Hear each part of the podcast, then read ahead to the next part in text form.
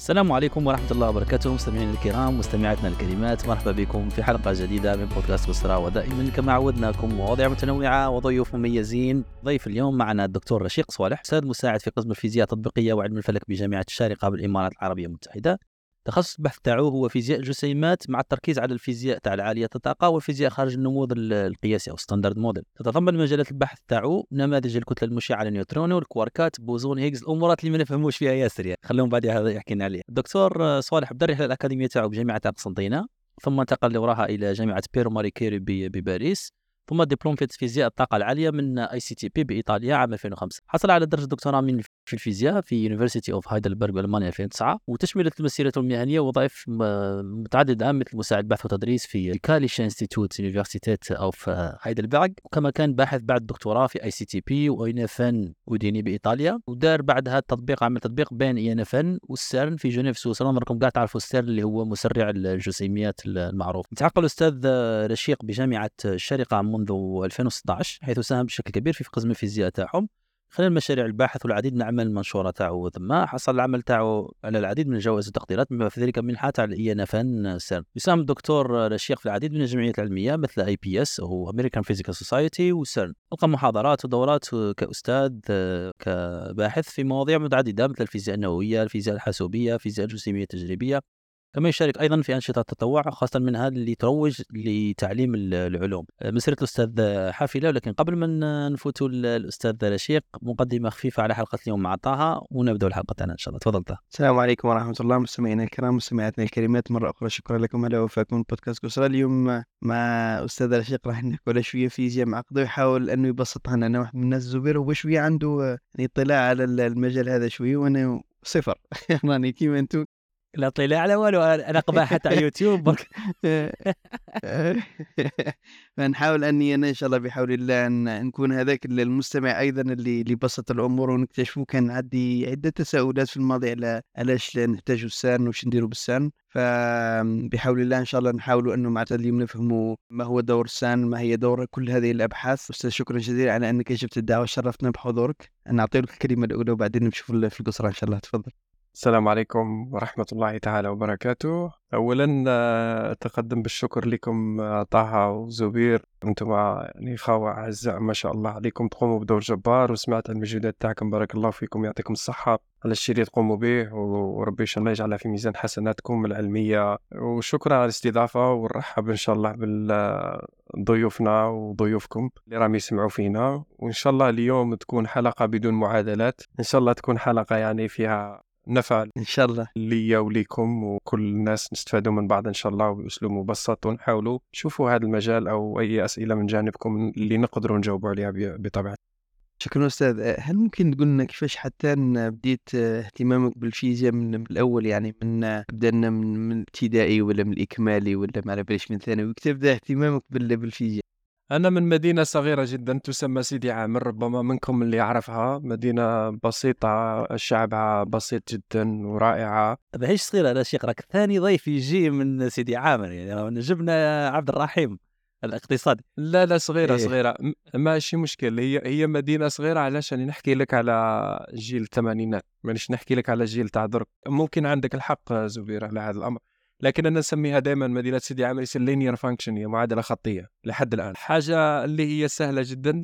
الواحد كي كان يشوف الأساتذة ومجهود معلمين بكري في الابتدائي، كي تشوف المعلم يبذل مجهود ويقنعك وكذا تقول علاه راه يدير في هذا المجهود، علاش مثلا راه يفهم فيك جداول الضرب القسمة اللي هي كانت واحدة من الكوشمار، يعني من الأمور الصعبة جدا، الكوابيس اللي يفهمها الواحد، مثلا كيفاش تقدر تلقى المجهول بحيث ما تكتب والو، يعني غير تفهم إذا كان عندك ميزان وكذا. يعني مع الوقت ومن بعد فهمنا شوية الإلكترونات، والحاجة اللي خلتنا نفهمه أكثر وش معنى النظام العلمي اللي موجود في الحياة. صح. هو كان عندنا واحد المعلم الله يذكره على خير سي الأخضر، هذاك الوقت يعني كان إنسان ناضج في رأسه ووعيه، كان رائع ما شاء الله عليه. كان يأخذنا إلى مؤسسات اللي موجودة في البلدية، يأخذنا البلدية باش نشوفوا حالة المدينة كيفاش تخدم، يأخذنا إلى خزان الماء يأخذنا كل اثنين وخميس، يأخذنا مثلا إلى خزان الماء في المدينة نشوفوا كيفاش يبدأ يوزع، كيفاش يتم تطهير المياه، توزيعها، تخزينها.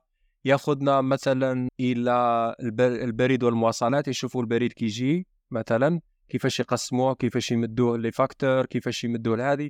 ياخذنا مثلا دانا ثاني لوبيتال، شاف كما مثلا كيجي واحد مريض على استعجال، ولا كيجي مثلا راح يزور المريض ولا كذا. يعني كانت بعض الاسئله. لما طلعت انا ثاني المتوسطه والصيام كما نقولوا حنايا، كانت ثاني حاجه مهمه انني التقيت باساتذه ما شاء الله عليهم، لكن اللي اثروا فيا هم اساتذه الفيزياء خاصه. انا السبب تاعي انني اخترت الفيزياء نقول لك بكل صراحه هو ان نهار اللي خدمنا داره كهربائيه في المخبر، وكان مصباح 3 ولا 4 ركبناها مع التسلسل ولا على التفرع، ما تم خلاص. بس رحت للدار مانيش نهدر علاه، تم تعجن علاه باسكو شفت روحي كيفاش نقدر نطفي ونشعل اللامبا من 2 بلايص مختلفين. انا هذه كانت بالنسبه لي شغل الريفيليشن كما يقول، حسره.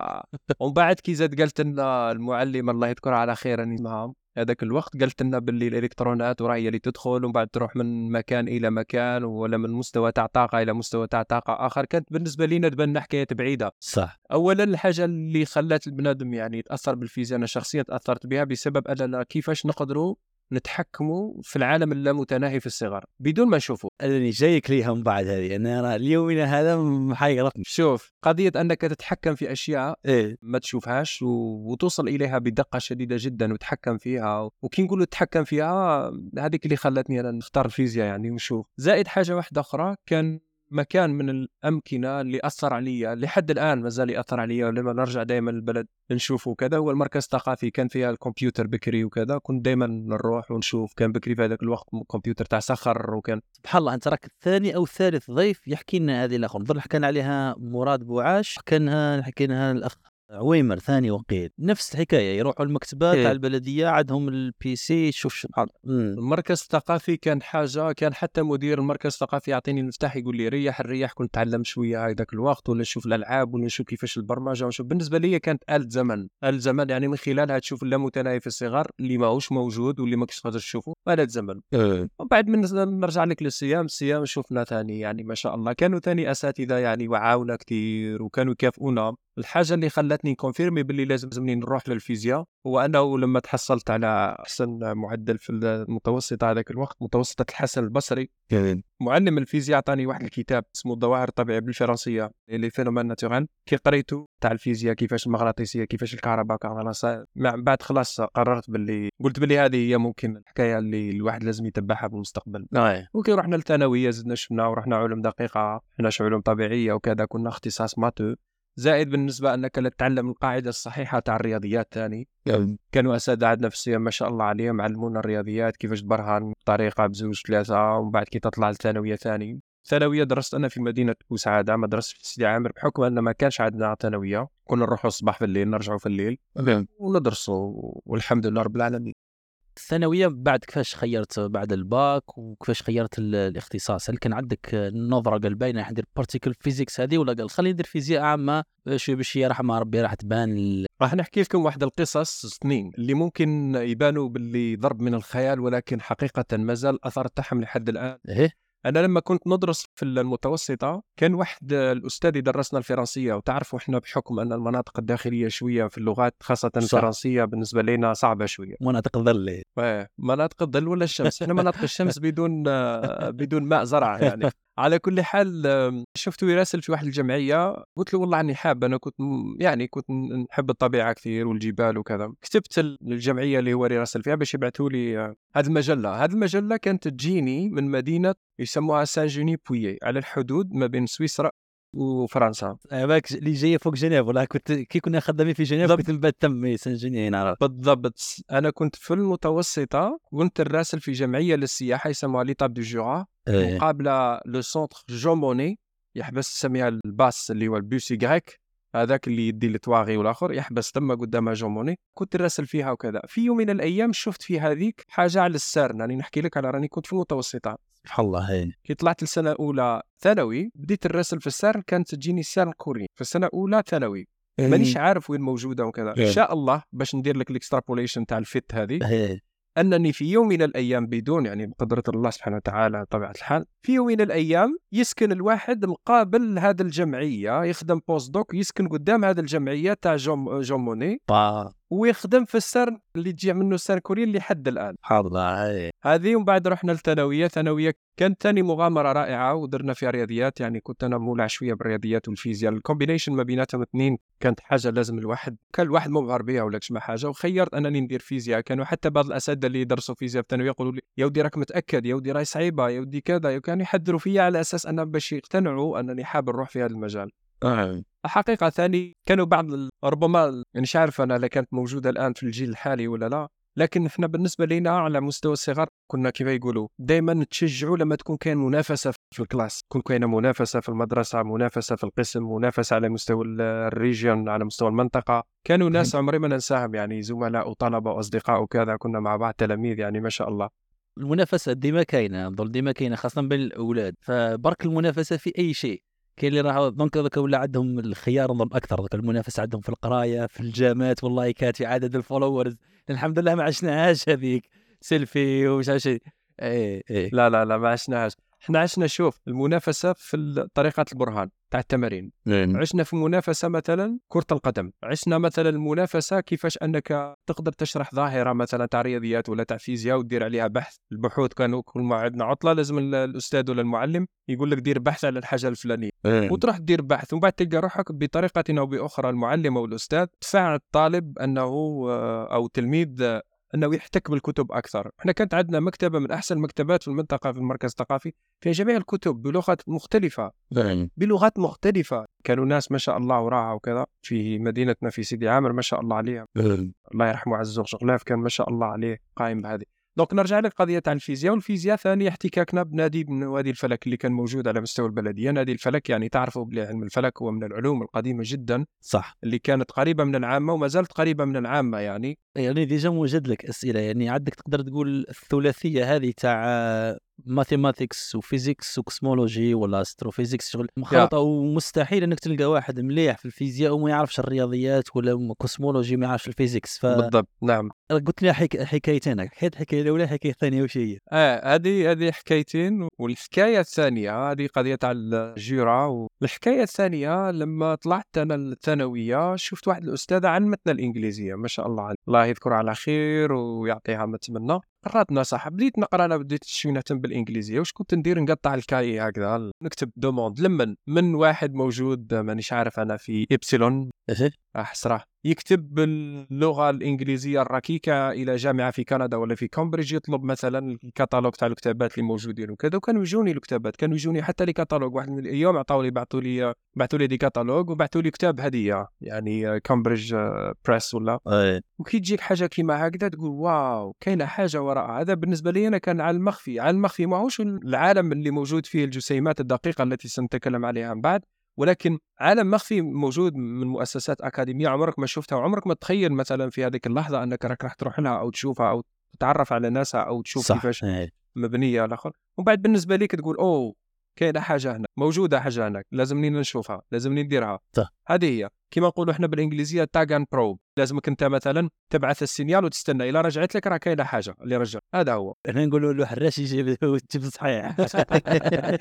يا زلمه انا تعرف الحقيقة بعد ما كملت من الثانوية واختيار الجامعة قال لي قسنطين هذاك الوقت كيفاش كانت الحالة؟ يا هذا عالم دي ثاني شابيتر عمره واحد ما ينساه في حياته. أولا ما درستش في قسنطين مباشرة، درست في مدينة مسيلة. والحقيقة يعني الوالد كان معترض على أنني نروح للفيزياء، كان يحوسني نروح لأشياء يعني تطبيقية وين الواحد يقدر الواحد يتفاهم خوف الوالدين، صح، ونصحتهم وكذا وكل شيء. بعد الواحد فات إلى ظروف شوية صعبة، كنت حاب نروح لباب زوار، وباب زوار ما صلحت ليش، يعني انا على بالي باللي باب زوار موجود فيها كذا كذا. بعد الواحد حاول انا يروح لباب زوار ما قدرش. بعد درسنا في مسيلة، وبعد كي جات السنه الثالثه حاولت انني ندرس في باب زوار. دخلت مباشره فيزياء على فيزياء ولا دخلت تكنو مش عارفين؟ لا دخلت الا كي هذاك الوقت كان تراكوما، وبعد كي درنا تراكوما تخصصنا في الفيزياء. تخصصت في الفيزياء، كنت ندرس في الفيزياء، واللي جبدتني هو لماذا كانت الكتب ناقصه شويه في المكتبه مثلا، وكتب كنا ندرسوا مثلا على كتب المترجمه الى الفرنسيه تاع الرواسه مثلا لاندا وكالكول انتغرال ديفيرونسيال، هذوك الكتابات. كان واحد الكتاب نتذكره ثاني تاع قضاء علاب الله يذكره على خير ويجازيه، كان عنده كتاب جيد جدا هو تاع الرياضيات والتحليل العددي لاناليز نيميريك، كان رائع جدا. كنا نشدو فيه مثلا من الليل للنهار، نعم نخلطوا الليل بالنهار باش نكملوا شويه تمارين. كنا نقراو مثلا على سيري شام، كنا نتنافسوا، كانت منافسه جيده جدا. بعدها رحنا تخصص في الفيزياء، ومن بعد كي تخصصت انا في الفيزياء قلت انا لازم ندير حاجه. لاحظت باللي تخصصت على الفيزياء ما كانش، كان واحد تخصص يسمى الفيزياء النظريه، ولكن هو تخصص خاطئ في حد ذاته، التسميه تاعو مش تخصص، ما يسماش فيزياء نظريه. بالنسبه لي لما نقول فيزياء نظريه theoretical physics، اي شيء يكون نظري، قادر يكون فيزياء الصلب، قادر يكون فيزياء الدقيقه، قادر يكون فيزياء على الطاقه، كان كل شيء. ولكن كنت نحوس على فيزياء الجسيمات، لانني فعلا لو كل ما نقرا عليها كل ما نزيد شغف بها.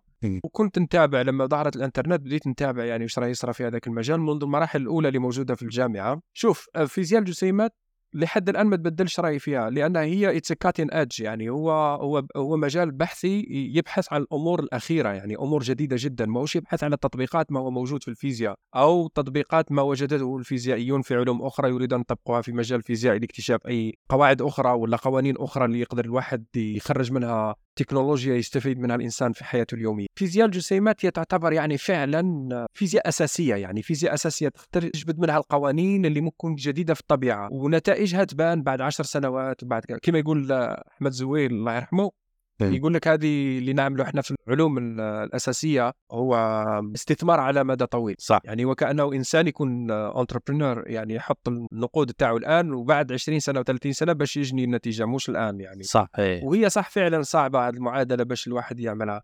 حتى تشوف امور اللي مثل حتى كما هذاك تاع البوزونات هيجز، السيد في 53 ولا في 54 في الخمسينات هو قالها، فتوها تطبيقيا في السيرن 2012. نعم 2012. وحتى من قبله اينشتاين هذيك تاع شو يسموه الامواج الثقاليه وال نعم لا الجرافيتيشنال ويف، امواج جاذبيه، لايغو قرن بعد ما قال اينشتاين باش قدرنا نبروها بالضبط. قبل ما تعمقوا رشيق في الامورات هذه كملنا ورا، بعد ما كملت من قسنطينة كيفاش عقبت باريس؟ هل كان اختيار بورس؟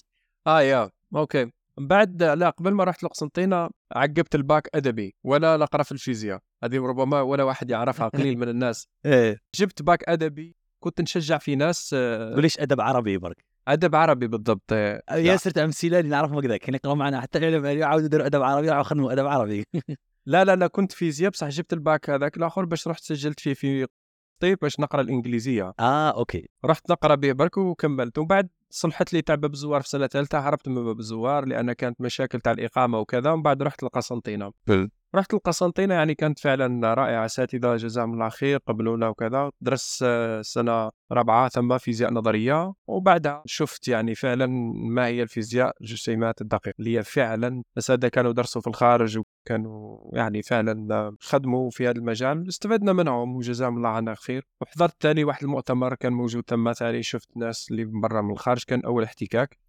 وبعدها درت ماجستير في الجزائر، نجحت في قسنطينة وكملت الماجستير السنة الأولى تاعي في قسنطينة. خلال سنة رابعة كنت نراسل في جامعات برا باش نعرف، دائما كنت ما على باليش واش راه صاري الآن، بصح نحوس نعرف شرا كاين دائما، يعني تحط رجلك هنا ورجلك هنا باش تعرف كيفاش تصوتي. صح. فهمت، ما تقدرش انك تستنى حتى تخلص كل شيء، باسكو عامل الزمن لاحظت باللي صرا لها كيما عندنا احنا في الفيزياء الجسيمات. مبدأ هايزنبرغ، يعني ما تقدرش تعرف هذه وهذه في نفس الوقت، يعني لازمك هذه بالتقريب وهذه بالتقريب، الطاقة مثلا والزمن ولا مثلا المومنتوم والمكان في نفس الوقت، باش تكون عندك أمور تقريبية فقط. القطة مش تاع شرودينجر، القطة على شق هذيك كراح في قسنطينة وكراح في باريس. ومن بعد قدمت، جاني قبول في باريس في لابوغاتوار كاستا بروسل لا توردوز نشفانها مليح، وجاني في لانستيتيود وقيلا دو فيزيك تيوريك في لوميني في مارسي. بعد قررت قلت لا نروح انا لباريس، رحت لباريس درست على الفيزياء، خاصه كنت حاب ندير شويه امور تجريبيه وكذا، درست شويه تم الامور يعني فيزياء الذريه، وكانت تجريبيه، واول مره نستعمل الليزر، واول مره نستعملوا ترابين اتومز وكذا. وكان من بين المدرسين تاع الاوبشنز اللي موجودين عندنا هو كوينتانوجي اللي موجود قرانا، اللي هو من وليد قسنطينه، جائزه نوبل 1998. واو. كانوا بعض الاساتذه ثاني كنا 22 واحد من اسمه بينا ولد عمنا بينا لا هو إنسان معروف من مواليد قسنطين معروف كذا ولكن كانوا أساتذة كفاء. خدمت مع الشاب دولابو تما، خدمت مع واحد البروجي هكذا، وكانت شوية صعوبة ما نكذبش عليكم. احنا مثل الجيل تاعنا ما كانش كيما الجيل اللي كانوا محظوظين شوية في السبعينات وفي الثمانينات أنهم تلقاو دي بورس من عند الدولة الجزائرية وراحوا درسوا في أحسن الجامعات في الخارج وكذا. احنا كانت شوية صعبة في حالتنا لعدة أسباب يعني يطول ذكرها. عشرية ثانية ظن وفاتكم بالضبط يعني وكانت شوية بلاد هذاك وين صحات أزمة كبيرة جدا. الحمد لله ربي سبحانه. أظن أنتم أصعب جيل، نظن يعني جبنا ضيوف لثاني في تقريبا الجيل تاعك كما يقولوا they got the short end of the stick. طاحوا بين كنا في مكان صعبة لأن كاين اللي نعرفهم ياسر في هذاك الوقت، كاين اللي حتى حبس قرايه ولا خاصة اللي يكون في مدينة داخلية يطلع هبط على الجزائر وبليده الوقت بالضبط كتسخن ما كانتش سهلة. أنا عمري ما نعرف الجزائر العاصمة لحد الآن، تحطني فيها تغمض لي عيني نعمة لحد الآن. تحطني في أوسلو نجيب روحي، تحطني في برلين في باريس نجيب روحي، في العاصمة ما نعرف والو. لا صح أسهل نقول لك شوف لا أسنى بدون ما نديروا لها ترجمة أخرى. لكن أنا نقول لك علاش السبب لماذا راني قلت هذه الجملة ببساطة جدا، لأنني لما كنت في الجزائر عمري ما شفت قطار، عمري ما نعرف مدينة كبيرة، عمري ما كذا. كاين الكبيرة اللي رحت لقسنطين هذا ولا مسيلة يعني هذا هو اللي درست بالصح. ما هيش حاجة بحكم أنها منظمة ولا مش منظمة، هذا شيء آخر، لكن نكونوا نديروا الفاين تيون ما نعرفهاش. أنا بك باللي ما نعرفهاش، حكم ما نعرفهاش دونك ما قدرتش نروح ليها، ما قدرتش. جانا شوف الفوضى عندنا هنا في إفريقيا، شوف تروح لطوكيو ولا تروح مش عارف الامريكان، المهم تكونش امي تعرف تقرا البلاكات باللغه اللاتينيه، ما تهملش تلقى روحك مع جوجل مابس. دخل الجزائر اي تحط روحك بلاص سائحي، هبط في الجزائر مطار حاب يروح نقولوا لسيدي عامر ولا يروح للجلفه ولا يروح ما يروحش، نقولوا مثال تجي اقرب انه يرجع على انه يروح لا فاش يروح للخربق فاش يفهم باللي كاين ما ينجمش يريزيرفي ترانسبور وهكذاك اونلاين وكذا. فاش يروح للخربه ورايح واحد والله حاب يروح في العاصمه راح يروح من بلاصه بنعكنون يروح الحراش يا أخو تاع الطاحونة تاع بالشراح البيس يعيط بك عندوش وقت تركب كي احنا في بلادنا بغض النظر في بلادنا وكأنه معمول وحد السوفتوير في عقل الإنسان الجزائري اللي موجود في الداخل أنه مستحيل يكون open source هذا السوفتوير للإنسان اللي جاي من برا. هك فهمني، خليني استعمل عباراتكم ماهوش open source هذا السوفتوير، هذا لازمك تشتري انت اللوجيسيال تاع انك تكون في الجزائر باش تشري عنده لايسنس وكذا. شنو اللايسنس تاعو؟ تشتري البي وتسوفري وتعاني وتبدا كيما هما ولا دير حاجه كيما باش تقدر تفهم. باش واحد من برا يجي باش يفهم مستحيل. نو اسينو لا، هذا سوفتوير جبيكه موش اوبن سورس، هذا صح موش اوبن سورس، تشتريه ومن بعد تعاود تمشي ومن بعد كي تعاود دير هاد الاشياء تسيد يوصل الجي من بعد يقول حاب نروح للبلاصه الفلانيه عندك هذيك الاخر الحاجه الفلانيه. نو انا وصلت برك باش نعاود نبدل الاي سيم كارد تاعي، عندي اي سيم هنايا، قلت لهم اسكو تمشي ولا ما تمشيش، كون نخليها تاعي تاع الخارج، قلت لهم كون نخليها وندير معها جيزي برك باسكو الاي سيم موجوده انتجريتد في التليفون. شي يقول لي لا مازال ما جابوا. انا نحكي على تاعي قلت له على تاعي لا، وتعجبك الهضره اللي يهضروا بثقه عاليه، على بالك تحس روحك انت راك غلط، انت يوسوسك تراك غلط، تقول له اسمح لي والله غير عندك حق تراك هبط هذا وين ما عندك هذا يجيك من فوق صح اكتبت هذا وين هكذا. مثلا تسقسيه مثلا تقول لك فاش نعمر الانترنت ولا تجيبها له يعني تسقسي ما فيها والو، ما تعرفش تقول له اودي كيفاه نعمر الانترنت، علاه ما على بالكش روح ليه ودير فوتوكوبي على كارت ودير لاخر تحس روحك باللي تدمع السؤال مثلا ولا تفهم. المهم هذه نغلق القوس. ارجع لك بالنسبه لباريس، قالوا لي نعطوا لك لما رحت لباريس وكذا هملت غير نهار واحد الحمد لله، بصح انا عرفت كيفاش نمشي من بعد. عندك البلان تمشي وكذا تدرس بالصح. اللي تعجب بغض النظر على باريس ولا غيرها ان النظام الاكاديمي مرتب لدرجه انك تقدر تعرف واش راك تحوس، تقدر انك تعرف النتيجه تاع السؤال اللي راه في راسك في وقت قصير. كي نقولوا وقت قصير يعني اشهر مش سنوات، مش 10 سنوات ولا 20 سنه كما كنا في الجزائر ماكش عارف شكا حد ديرها. نحكي الوقت تاع بكري درك راه نورمال، درك وكاين كل شيء انترنت دونك تقدر تعرف. درت الفيزياء اتوميك اند موليكولز وشفت، ولما وصلت يعني للاسف علاش انا جبت لك هذه القصه ربما انتم تذكروني بصح خليني يعني نزلت الميموري تاعي تخدم. قلت لكم باللي الجيل تاع السبعينات والثمانينات كان عندهم شويه الحظ انهم تحصلوا على لي بورس من عند الدوله، لكن احنا بالنسبه لينا يعني اجيال كثيره وكثيره ما كانش عندها هذا الحظ، وبالتالي سافرت نجيبها وكذا ودرسنا في الخارج والحمد لله. لما وصلنا تامين قالوا لنا بلي عندكم بورس، وكي وصلنا عندنا بورس قال لك ما عندكش بورس، دونك كنا لازمنا نقراو ونخدمو. وهذه حاجه كانت صعيبه، كانت حاجه صعيبه، ماهيش حاجه سهله. كنت نخدم على 9 تاع الليل، نخرج على 5 تاع الصباح، نرقد ساعتين ونص، نشد التران نوصل لكار دي نور، ومن بعد نشد المترو، ومن بعد نروح لباريس باريس، ومن بعد نقعد هكذا نسمع، ومن بعد نروح نريح. كيجي وقت الظهر عندنا هكذا عندنا نزيل لا غران موسكي دو باريس نروحوا ليها صح ثم يعني كانت. ومن بعد كي توصل لفرنسا واش تحس باللي ربما كثير من الناس اللي راهم يسمعوا فينا الان لازمهم ينتبهوا الى نقطه مهمه، وانا متاكد جميع ضيوفنا الكرام ولا ضيوفكم اللي جبتوه من قبل قالوا هذه الكلمه بطريقه او باخرى. تحس حال الحاجز اللي كان مخدوم لنا في الجامعات أو في المؤسسات الأكاديمية اللي موجودة عندنا داخل الجزائر، بحيث أنها تخلي الواحد يخلع بلا ما عارف من المخلوع. لما تخرج للخارج صح. تشوف باللي كين تاكي الفرنسي كي الألماني كي الآخر قاع كيف وشين هي برك كي تبدأ وكيف تعرفوا كيف تقدر تعرف وراك رايح، تقدر تعرف الطرق وراي موجودة، ما فيهاش ميريكولس ولا بلي عميس ولا كشما حاجة ولا فلان. انت وقفاستك تقعد بزاف قدام الكتاب تلقى، تقعد بزاف قدام الميكرو تلقى، تقعد بزاف قدام مع الناس وتبدأ ديسكوتي معاهم الباحثين في المختبر وفي كذا. بعد تحس باللي جائزة نوبل قدامك ويقري، تحس باللي فلان خرج لي بابي ولا تكنيك كبيرة في اللازير خدمت فيها وكذا، بام بعد تفهم. ومن بعد أنا قدمت على ICTP، لاحظت باللي شوية الدعوة صعبة من ناحية أنه الواحد يخدم ويقرأ. الحمد لله الواحد كان يقرأ، كان لاباس الحمد لله. وشفت بعض المجالات الأخرى، تحصلت على فرصة أنني نكمل نعاود دية واحدة أخرى في مجال الفيزياء والكوسمولوجي في أورسي. لكن في يوم من الأيام جاني إيميل دير رشيق، واش كاين؟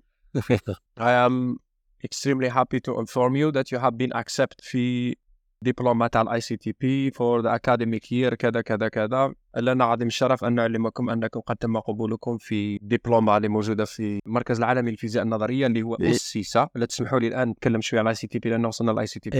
الآن بدينا السيجنال، كل اللي كان من قبل كان باك جراوند. المركز العالمي للفيزياء النظرية كل عام يختار 10 طلبة في تريستا في إيطاليا، هو الممول من الحكومة الإيطالية لكنه تابع للمنظمة العالمية للطاقة الذرية واليون يونايتد نيشن. اختار 10 طلبة كنت أنا بينهم ندرس في فيزياء الطاقات العليا. كنا 10 من الطلبة درسنا هنا. ما كانش عندنا الحق أننا ندو عطلة أكثر من 15 يوم في العام، ما عندناش الحق أننا نخرجوا من السنتر أكثر أو المدينة إلا بأوتوريزاسيون. فسكو فعلا هذا البرنامج بدأ نظن في بداية التسعينات من طرف عبد السلام اللي هو جائزة نوبل. هذا المركز أسس سنة 1964 من طرف عبد السلام العالم المسلم اللي أخذ أول جائزة في الفيزياء، أول جائزة نوبل، هو وستيفن واينبرغ وغلاشو. أوكي نوبل قال فيهم البرد من ثريا. شفت كيفاش؟ إذا مش البرغشتاين الحجرة ولا الجبل. لا موجود عندك حق. هذا هما اللي قربعوا كما يقولوا.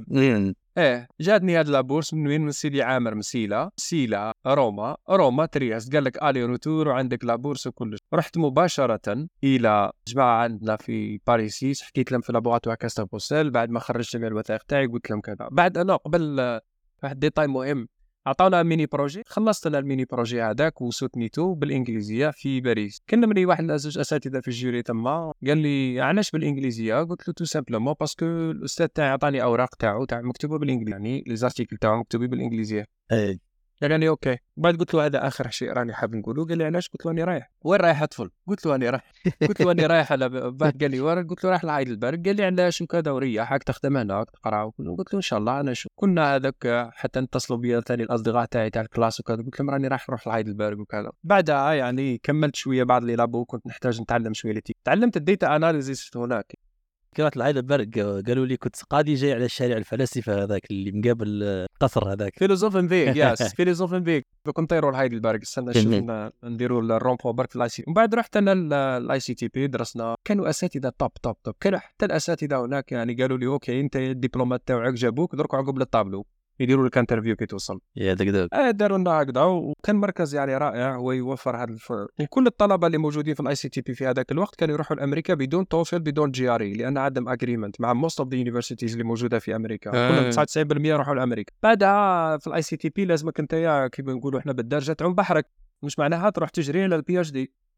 بعثوا لي في جرونينغن في هولندا باش نروح ندير الانترفيو. قبلوني هناك في جرونينغن يونيفرسيتي، ورحت من بعدها في جرونينغن، رحت لجرونينغن ومن بعدها يونيفرسيتي لافال في كندا، ويونيفرسيتي سيراكيوس، ويونيفرسيتي في هايدلبرغ. عندي 4 بوزيشن. في هذه ال 4 بوزيشن انا قلت نريح غير في هايدلبرغ. علاش؟ لان في امريكا راح تدرس سنتين ودير كواليفاي اكزام وكذا، وبعيده شويه عن الوالدين وكذا. في هذاك صحيح يونيفرسيتي لافال حكيت كم حكايه. لافال تاع كندا دي، مش لافال تاع فرنسا، لافال تاع كندا. نعم، يونيفرسيتي لافال في كيبيك، في مقاطعه كيبيك. كيبيك سيتي يونيفرسيتي. كنت راح نبدا على لاتيسكوسي دي، لما تكلمت مع لونكادر وكل شيء قال لي معليش ابعث لي، انا عطيناك لابورس وكل شيء وكذا، وراك مبروك عليك قبلنا. بعد ما مضوني واش قال لي، قال لي بصح السنه تاع واش لي لا ناسيوناليتي تاعك؟ قلت له الجيريا. شاف كاع في تما باللي كاينه كوبيراسيون بيلاتيرال نظن ما بين الجزائر وكيبيك. قال لي في هذه الحاله ما نقدروش حنا نعطوك لابورس، لازمك تجيبها من الجزائر. كلمت واحد الشخص انا نعرفه بدون ذكر اسماء، راح للوزاره قالوا له ايه راه كاينه. ومن بعد انا مباشره هز التليفون ديريكت، عيط للسيد هذا قلت له خلينا نشوفوا نحكيوا شويه. قال لي نعم. قلت له شوف طالب اخر. قال لي علاه؟ قلت له انا بابا مش وزير، ما نقدرش نجيب لابورس. واو السيم كوراج دار باك. شوف ملي سقسوك يقول لك واش الجنسيه تاعك تعرف باللي الحقيقه. نو هو كي قال لي الجنسيه هو كان يحسب باللي يقدر يعاونني. علاش؟ هو كصح فعلا كان يعاون. كان المفروض انها تكون اسهل. لماذا؟ لان بحكم انك جزائري تقدر تجيبها مباشره، يعني هو قابلينك من هنا، يعطينك رساله القبول، دوك مباشره انت من الجزائر العاصمه والوزاره تجيب مثلا لابورس تاعك. سهله، باسكو الحاجه الصعيبه انك تجيب القبول من الجامعه، مش انك تجيب لابورس. يعني في المنطقه الاوبن سورس هنا نرجع لقصه السيستم كيفاش مخدوم. هذه اذا نرجع لك البيت القصيد اللي هو انا من بعد رحت لهايدلبرغ، خيرت شويه على الباك، قصيت عليها شويه بعض الزملاء كذا، ولقيت باللي رائعه، مدينه رائعه. رحت لها، عالم اخر. كل الاساتذه تاعي اللي هما اوتوريتيز في الدومين ثاني في الاي سي تي بي، منهم غوران سانجانوفيتش اللي خدمت معاه، جابوا عبد السلام الاي سي تي بي هذاك الوقت 17 سنه، هو في ماريلاند، يتقن 8 لغات، بنته 9 لغات ما شاء الله، وانسان يعني مشهور في النيوترينو سيكتور. ثم انا عرفت، قال لي شوف انا من خلال هذا غوران سانجانوفيتش عرفت باللي من خلاله ما لازمش ندير، مش واش لازم ندير كوم كارير. اضيفوا على بالك الناس تنسى باللي تقول فلان واش لازمني ندير، راه يجي كل واحد يقول لك هذه الطريقه التقليديه، لكن الطريقه اللي يعني الصحيحه ونظن اللي لازم يتبعها يعني غائبه شويه على مجتمعاتنا، هو انه يجي الواحد يقول لك يا ودي انا نظن باللي ما لازمش تدير هذيك، ويخليك انت واحد اللي سباس هكذا انت تفكر فيه وحدك، تبدع فيه وتلقى الحاجه اللي راك حاب ديرها. صح، ينبهك من الحوايج الاخرى، خاصه كي تكون في الكارير مهمه، خصوصا في جامعه البكالوريا يقعدوا يخيروا نقولوا حوس التخصصات اللي ما لازمش ديرها، ومن بعد نحكوا التخصصات اللي ممكن ترتبها، سواء شي الحاجه اللي ما تحب ديرها بالضبط. دونك انا واش قلت له اوكي، حذروني كامل من المانيا، لان المانيا عالم اخر، يعني مدينه رائعه، مش مدينه، دوله رائعه، صح حذروك. المانيا سيحدث لكل الاشخاص اللي موجودين هناك طابع ثقافي او الاجتماعي تاعهم مختلف تماما على ما هو موجود في اوروبا. انا نعرف اوروبا جيدا بحكم عندي اسرتي كلها في اوروبا، الا العائله تاعنا الصغيره موجوده في الجزائر بحكم اننا تحولنا الى الجزائر منذ الثمانينات وكذا، ونعرف يعني واش راه صاير في اوروبا، وزيد درست ثاني في اوروبا، نعرف شنو موجود. يعني درست في فرنسا وفي ايطاليا، نقدر نعرف. لما نقول ايطاليا درست في هذا السنتر اللي هو extremely well organized institution، البودروف تراستي تاعو كلهم نوبل برايز. باش نحكوا على مؤسسه عاديه، مؤسسه اكاديميه عاديه. في الاي سي تي بي نحكي لكم حكايه مهمه، ممكن كلك سكوند اذا كان سمحتوا لي. تفضل. نظن في 2005 او 2004، نعم هو انشئ 1964 إذا ما غلطش. إذا 2004 كانت وقيلة كانت الاحتفال بالذكرى تاعو 40 ولا 10 سنة من هذه. جابونا نوبل برايس. كانت من أعظم اللحظات في حياتي أنني جلست مع العالم مشهور الله يبارك، يعني الله يرحمه ويسع عليه، أحمد زويل، مدة ساعة و20 دقيقة. واو. كطلبة جابوه لنا، وبعد قعدت معاه وكذا، وهدانا كتب تاعو. يعني إنسان متواضع، وفي نفس اليوم تلتقي مع شخص آخر ثاني رائع وتفكيره عابر للقارات، يعني بيور باس. تعرف كي يقول لك واحد مثلا تلتقي مع الرياضيات بنفسها، مش تلتقي مع واحد يخدم في الرياضيات، لا تلتقي بالرياضيات. اسمه جون ناش، معروف جون ناش، هم دايرين عليه الفيلم تاع بيوتيفول مايند.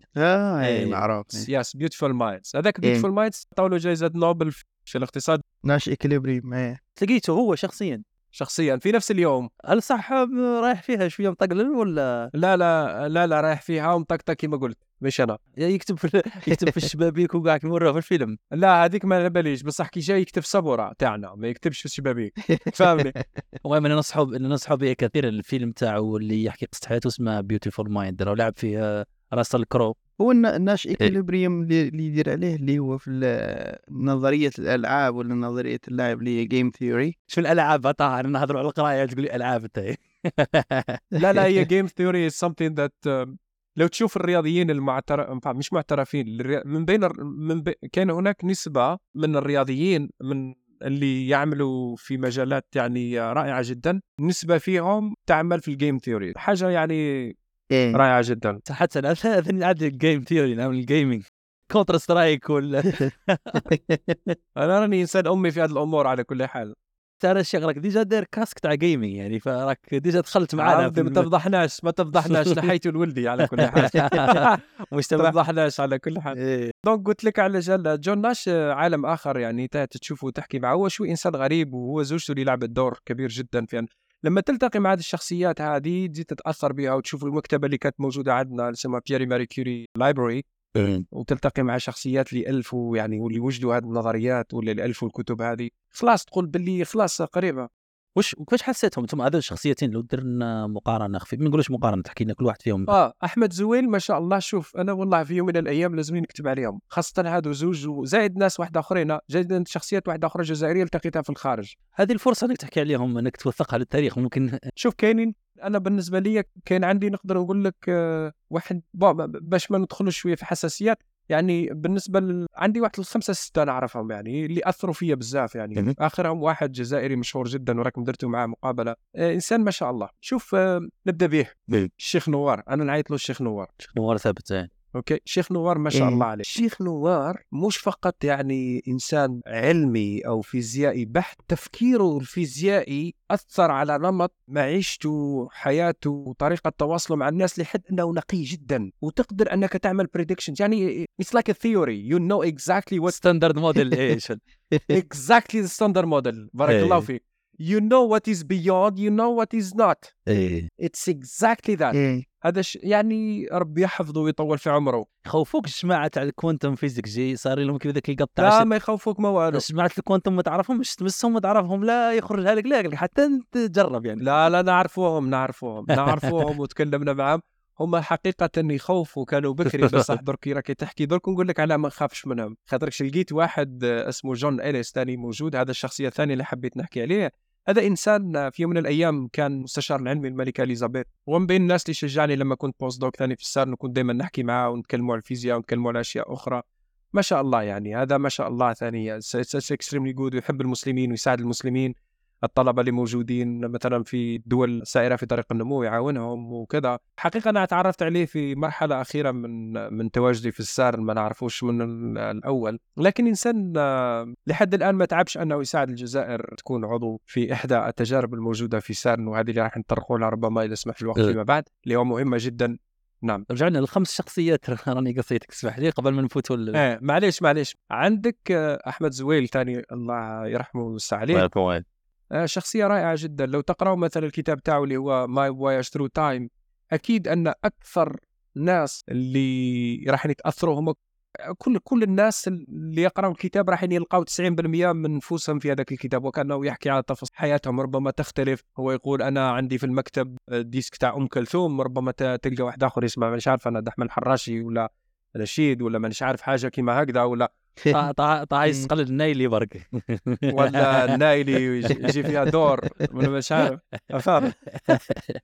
دوك أمور كما هذه، ولا تلقى مثلا يتلاقى مع أولاد بلاد ويبدأ يحكي ويناقش كذا، تلقى مثلا يناقش يحاول أنه النظريات اللي موجودة مثلا في الكيمياء أو مثلا سرعة تفاعل الجزيئات دقيقة، بس لأن كان هناك خلط لما نترجمه بالعربية نحكي على موليكيولز كيفاش أنها تلتصق ببعضها وكيفاش أنها تنفصل وكيفاش يقدر يصور هذه الفترة من الانفصال إلى الالتحام. رائع جدا. والعزيمة واللي الفيمتو ثانية كما يقولوا، واللي يعني الفيمتو ثانية نعم خلا كما يقول لهم احنا ما لازمناش نصوروا الديزيز كيف يحدث، لازمنا if we can capture يعني إذا كان قدرنا أن نعملوا فيديو للمرض نقدروا نفهموا وش هو الميكانيزم اللي خلاه يتشكل أو يكون بشكل معين عوضا عن شكل آخر، وبالتالي هذه تساعد. مثلا أعطى مثال في هذه المحاضرة اللي قام بها، قال لما يكون عندك سيارتين ضربوا بعضهم أكيد أنه راح يكون هناك بعض الأجزاء من السيارة المعينة انفصلت عليها وبعض الأجزاء من السيارة المعينة، مش نتكلموا عن الأرواح البشرية هذه نقدروا نلقاها، لكن قال لهم لما ناخذوا صوره ما نقدروش نفهموا هذاك الجزء كيفاش طار كيف راح هي كيف كذا، بصح لما كنا نصوروها كفيديو وش معناها؟ معناها we can trace back the history تاع الاكسيدنت، معناها نستطيع ان نحاكي الماضي اللي صار بدون حضورنا. هذا هو بالضبط اللي تشوفوا فيها هنايا. وشي وتشوف في هذا جسيمات ضربوا بعضهم تحدث هنايا داخلين في بعضهم، لما يحدث مع بعضهم يصرع هذا الشادي هكذا تشوف فيها تراكس يروحوا everywhere. وش معنى؟ وهذا ما تكونش هما الحالة النهائية، راح يكونوا من بعد يعودوا يرجعوا لبعض، لأنك ما كشحت تلقى الجسيمات الدقيقة كلها اللي موجودة عندنا واللي نعرفوها بصفة منفصلة في الطبيعة، راح دائما راح تكون عندها كلاسترين أو هناك راح يكون تراكمات مع بعضها باش تشكل جسيمات أخرى، وبالتالي راح تدمر دخلت هنا في راح تدمر البنية تاع البروتونات اللي راك تسرع فيهم بأنك تقوم بتصادم بخلق التصادم، وهذاك التصادم لما يحدث دمر بنية تاع البروتونات اللي هي متكونة من كواركات وغلوانز، وتنشئ لك الجسيمات الدقيقة اللي هي إلكترونز فوتونز ميوانز تاوس.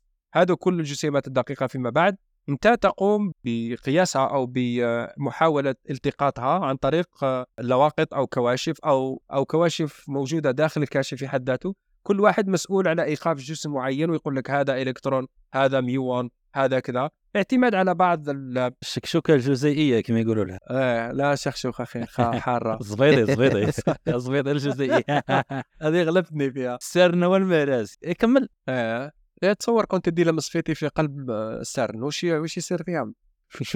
شغل تدير روينا تحت ثوري فيها تكون مسؤول عن تخلف البشرية 20 سنة في الأبحاث والله الجماعة اللي قلت أحكم هم كرجوا لسانهم يعرق.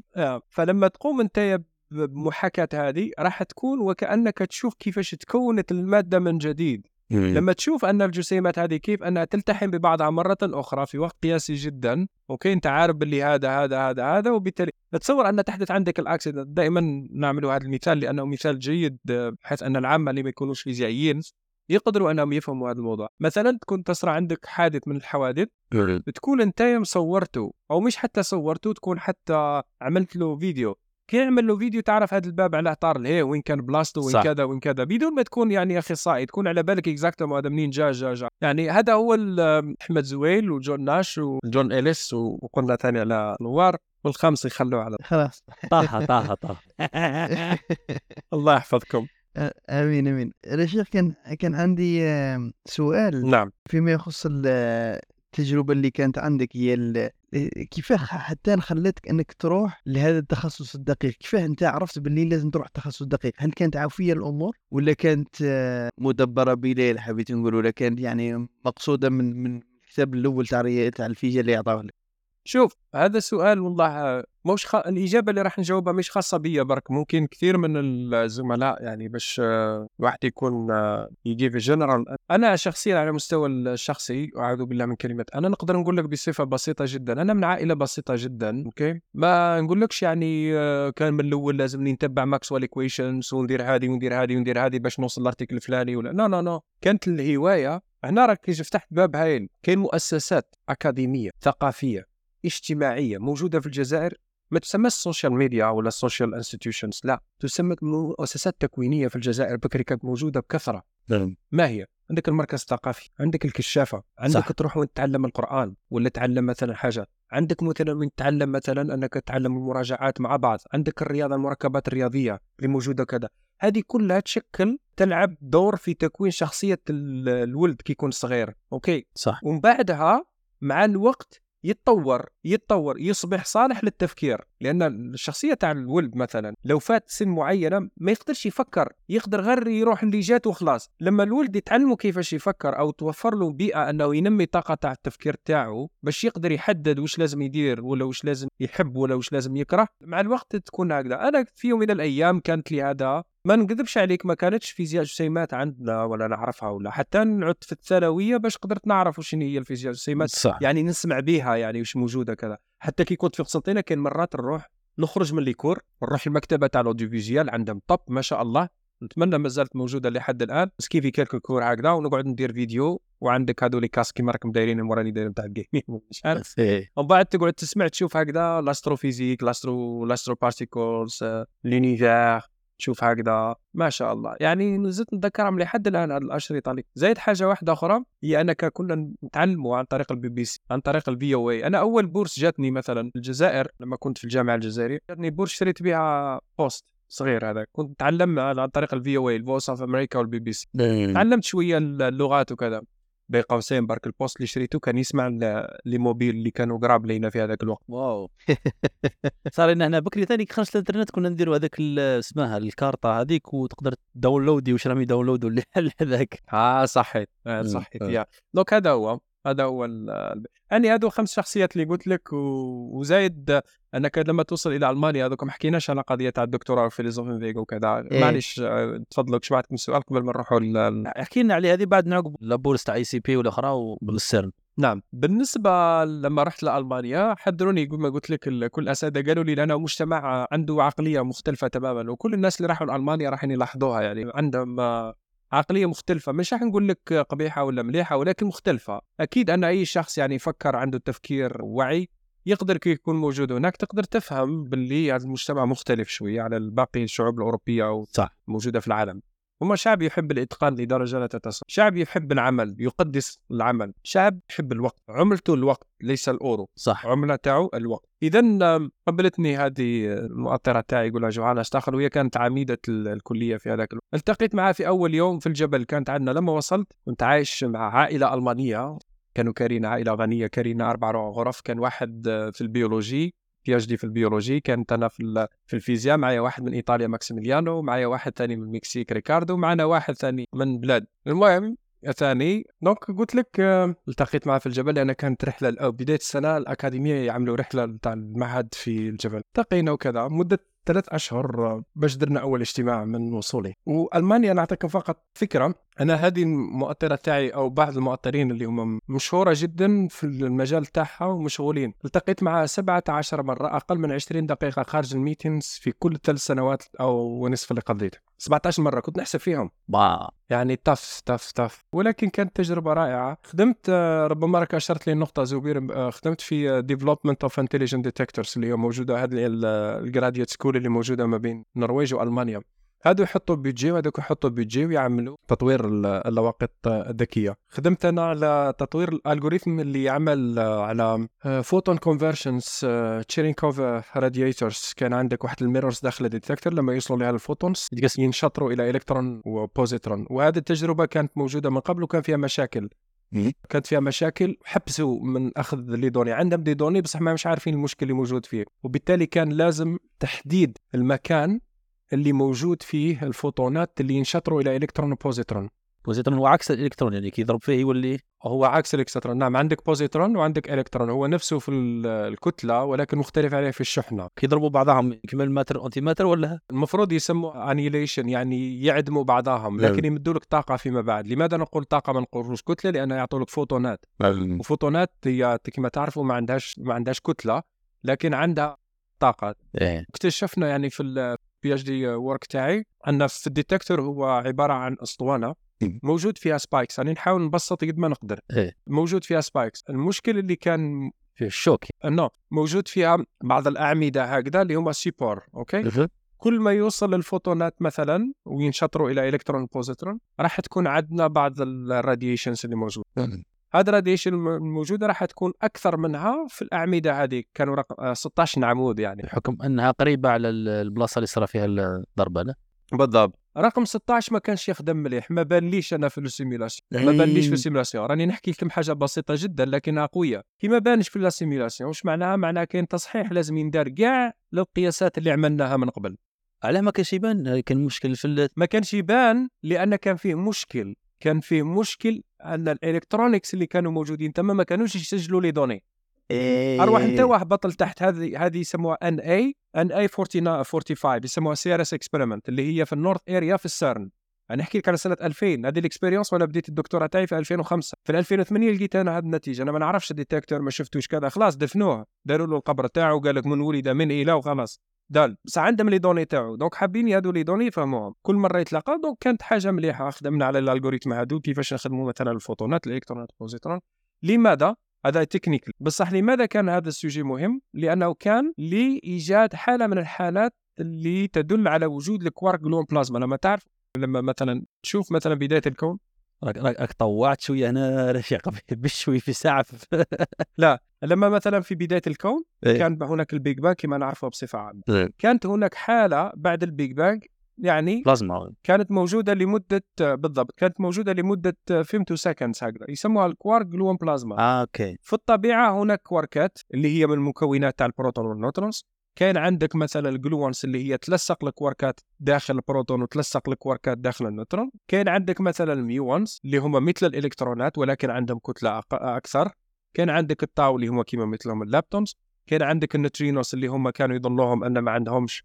طبعا انا قلت له يخدم، قال لي على واش يخدم، انا شغلت يخدم على الكواركس والليبتون، قال لي الليبتون تاي ولا شنو؟ قلت له لا هذاك الهادرون باي. يس هو شاف الرساله، هو شاف النيوترال بايونس، ربما شاف البي اتش دي، هو شاف الرساله اكيد. انا جاب الباي كيفاش انا لصقني مع الباي، لصقني من عند البي اتش دي ثيسيس رسمي نيوترال بايونس.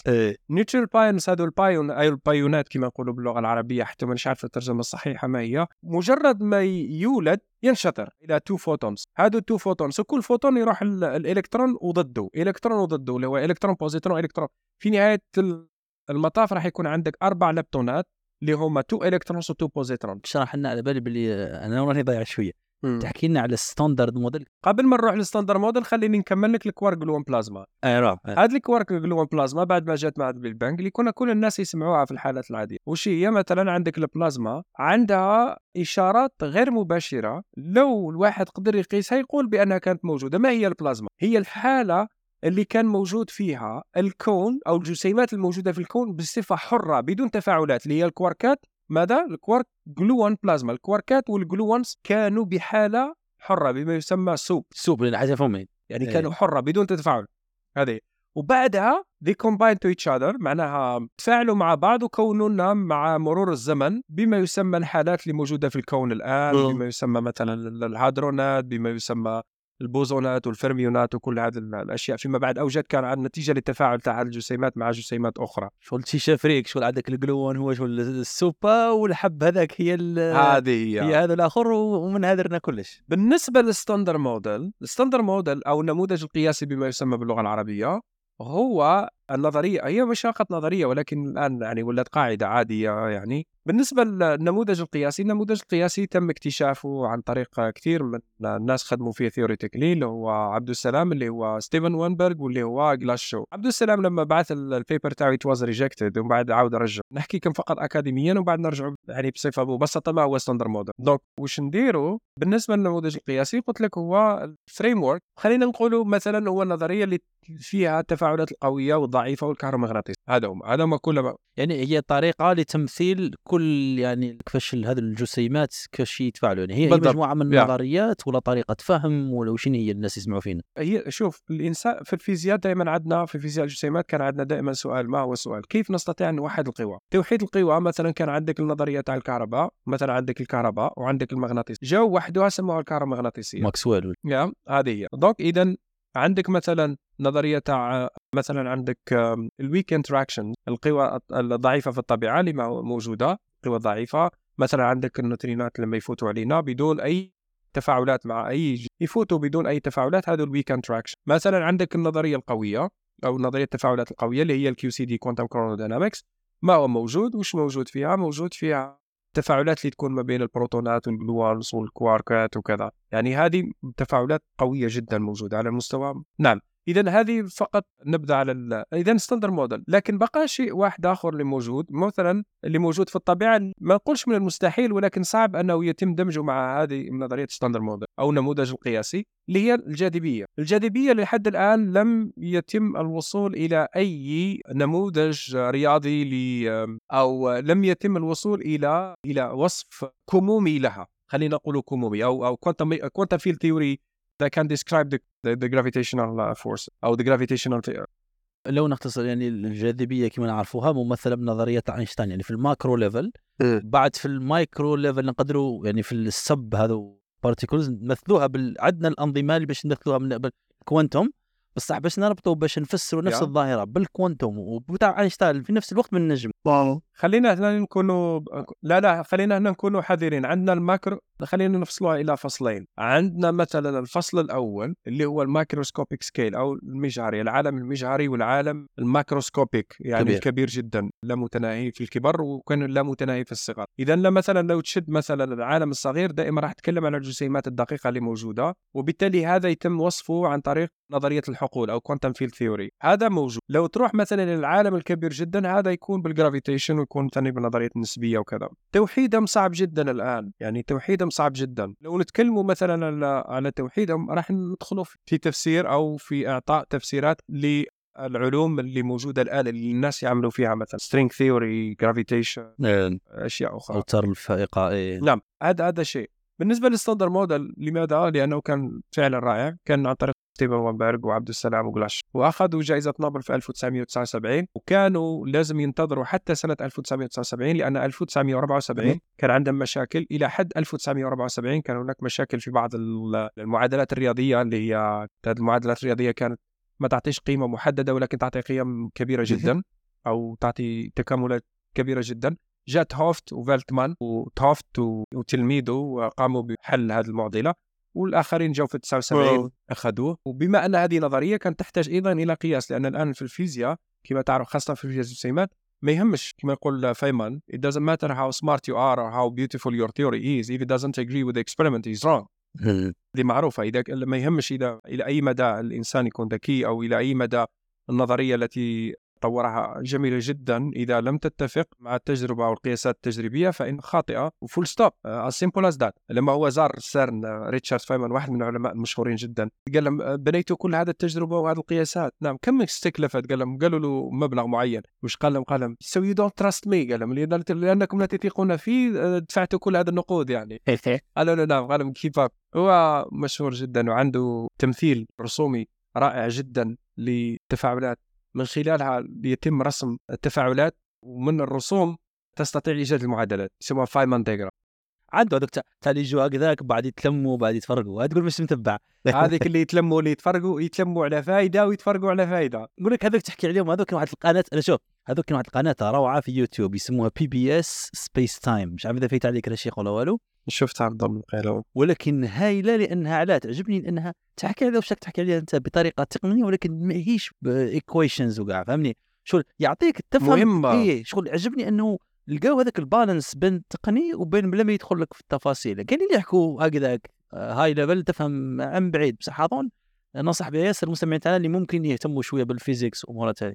بالضبط. شوف عمر العلم ما انفصل على الحياة اليومية إلا في بعض البلدان أو في بعض المناطق اللي موجودة، يعني كما تسميها أنت في مناطق الظل، أو كي نقول مناطق الظل يعني نقصد بها دول ما نقصدش بها بلدية كما سيدي عام. دونك فعلا واش راني قاعد نقول، حبيت نقول حاجة باللي شرح العلوم للعامة كما في أمريكا مثلا الأساتذة كيف يقيمون بالتيتشين، يقيمون بالتدريس ويقيمون بالبحث العلمي ويقيمون أيضا بالكوميونيتي سيرفيس أو بما يقدمونه للمجتمع. بما يقدمه المجتمع هو شرح العلم العلوم للمجتمع، ماذا يقدم هذا العلم. صح. احنا لما انا كنت في هايدلبرغ مثلا عندنا 2 كولوكيومز، عندنا واحد يوم الثلاثاء اللي سبيشالايز، وعندنا واحد اخر يوم الجمعه اللي هو تفتح ابواب الانستيتيوت اللي هو في فيلوسوفين فيك، اي طريقه فلسفه في فيلوسوفين فيك طريقه الفلاسفه. ولما تطلع لفوق راح تلقى معهد الفيزياء ثيوريتيكال فيزيكس انستيتيوت اللي موجود فيه، ربما راكم قريتوه أو تعرفوه أو واحد من المستمعين راح يعرفهم. شال موديل في النيكلر فيزيكس، الفيزياء النووية، كان واحد الموديل اسمه شال واكتشفه هناك ودوا جائزة نوبل. يعني 1905 أسس المعهد اللي درست فيه في جامعة هايدلبرغ.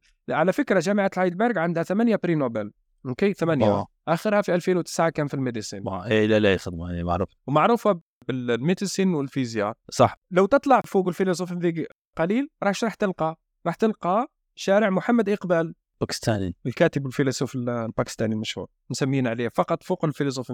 ومدينة هايدلبرغ مدينة جميلة رائعة تسمى سجن الطلبة، أكثر من نصف عدد سكانها طلبة عالميين، وفيها قواعد الأمريكية المشهورة جدا، وفيها المستشفيات الأمريكية، وفيها كذا وقصر، وفيها يعني جالية لبس بيها وكذا، وفيها الكاستيلو كما يقولوا كاستل. خليني نقول لك حاجة، المسؤولين على حماية الكاستل الجزائري سنة العمال المسؤول شغل المدير ولا ليزاجون العمال كلهم المسؤول.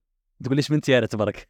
لا كان مسيدي بالعباس وقينا كان مسيدي من عباس، وانا في تيارته بحكم جالية كبيرة تاع تيارت في ألمانيا، مانيش عارف شنو هي اللينك والله، ما حاب نفهمه ثاني أكبر جالية والأتراك في ألمانيا هي التعتيارت، بعد يجوا الجزائريين والمغاربة. مانيش عارف علاش، هذه والله سؤال هايل. كيما مثلا خاوتنا المغاربة موجودين مثلا في بلجيكا، ما كان حتى استعمار لبلجيكا أكتر يعني، وهولندا ولا هولندا مثلا. يا إذا نرجع لك هذه، قلت لك في نفتحوا كولوكيوم يكون يوم الثلاثاء يكون سبيشالايزد، يعني فقط الإكسبرت يحضروا، وفي يوم الجمعة يفتح الباب تاع المعهد ويجوا الناس يحضروا مثلا، تفهم على البيئة، تفهم على الانفورماتيك، تفهم مثلا على علم البصريات، تفهم مثلا على تقنية جديدة ظهرت في الميديسين، تقنية جديدة في الفيزياء تاع اللازر، تفهم أشياء كثيرة. يعني يدخل الواحد بحاجة يخرج بحاجة، من العامة تشوف الناس فاتحين شغل أرواحه، تدخلوا يا قليتي يفهموا حاجة ساعة ونص ساعتين ويجوا خارجين. هذا ناقص احنا في بلداننا للأسف، ناقص بزاف في بلداننا، وهذا ربما نتطرق عليه فيما بعد. هذا اللي خلاني في يوم من الأيام أفكر في أن نديروا دورات تدريبيه. ثاني قضيه ملومش في البلدان تاعنا، لان الامور هذه تكلف شويه يعني باش الناس يقعدوا.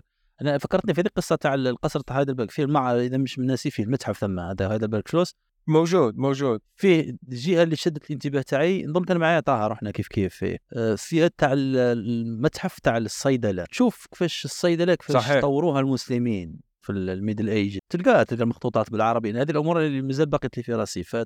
تعرف بكري ملي كنا صح انه الشيع حضاريا كما درك رانا فينا الهدره. بعدين بعد الشيخ كيفاش عقبت للسيرن. شوف لما كملت الدكتوراه تاعي الحق يعني عطاوني سنه ثاني بوست دوك معاه في هايدلبرغ، وحبوا انهم يحطوني في بروجكت واحد واخر، لكن ما قدرتش. يعني انا ثاني هم كانوا ينتظروا مني اجابه سريعه، قلت لهم ما قدرش، هم ثاني كانوا عندهم التزامات اخرى. رجعت الى الاي سي تي بي فقط كزياره، ومن بعد عطاوني بوست دوك، قالوا يتعمل معنا في اطلس وكذا، يتنعمل في اطلس. كانت تجربه رائعه. في 2009 في نهايه 2009 بديت شويه نعمل باللينكس معهم في اي سي تي بي، وما نبداش باطلس، نبدا بالسيرن.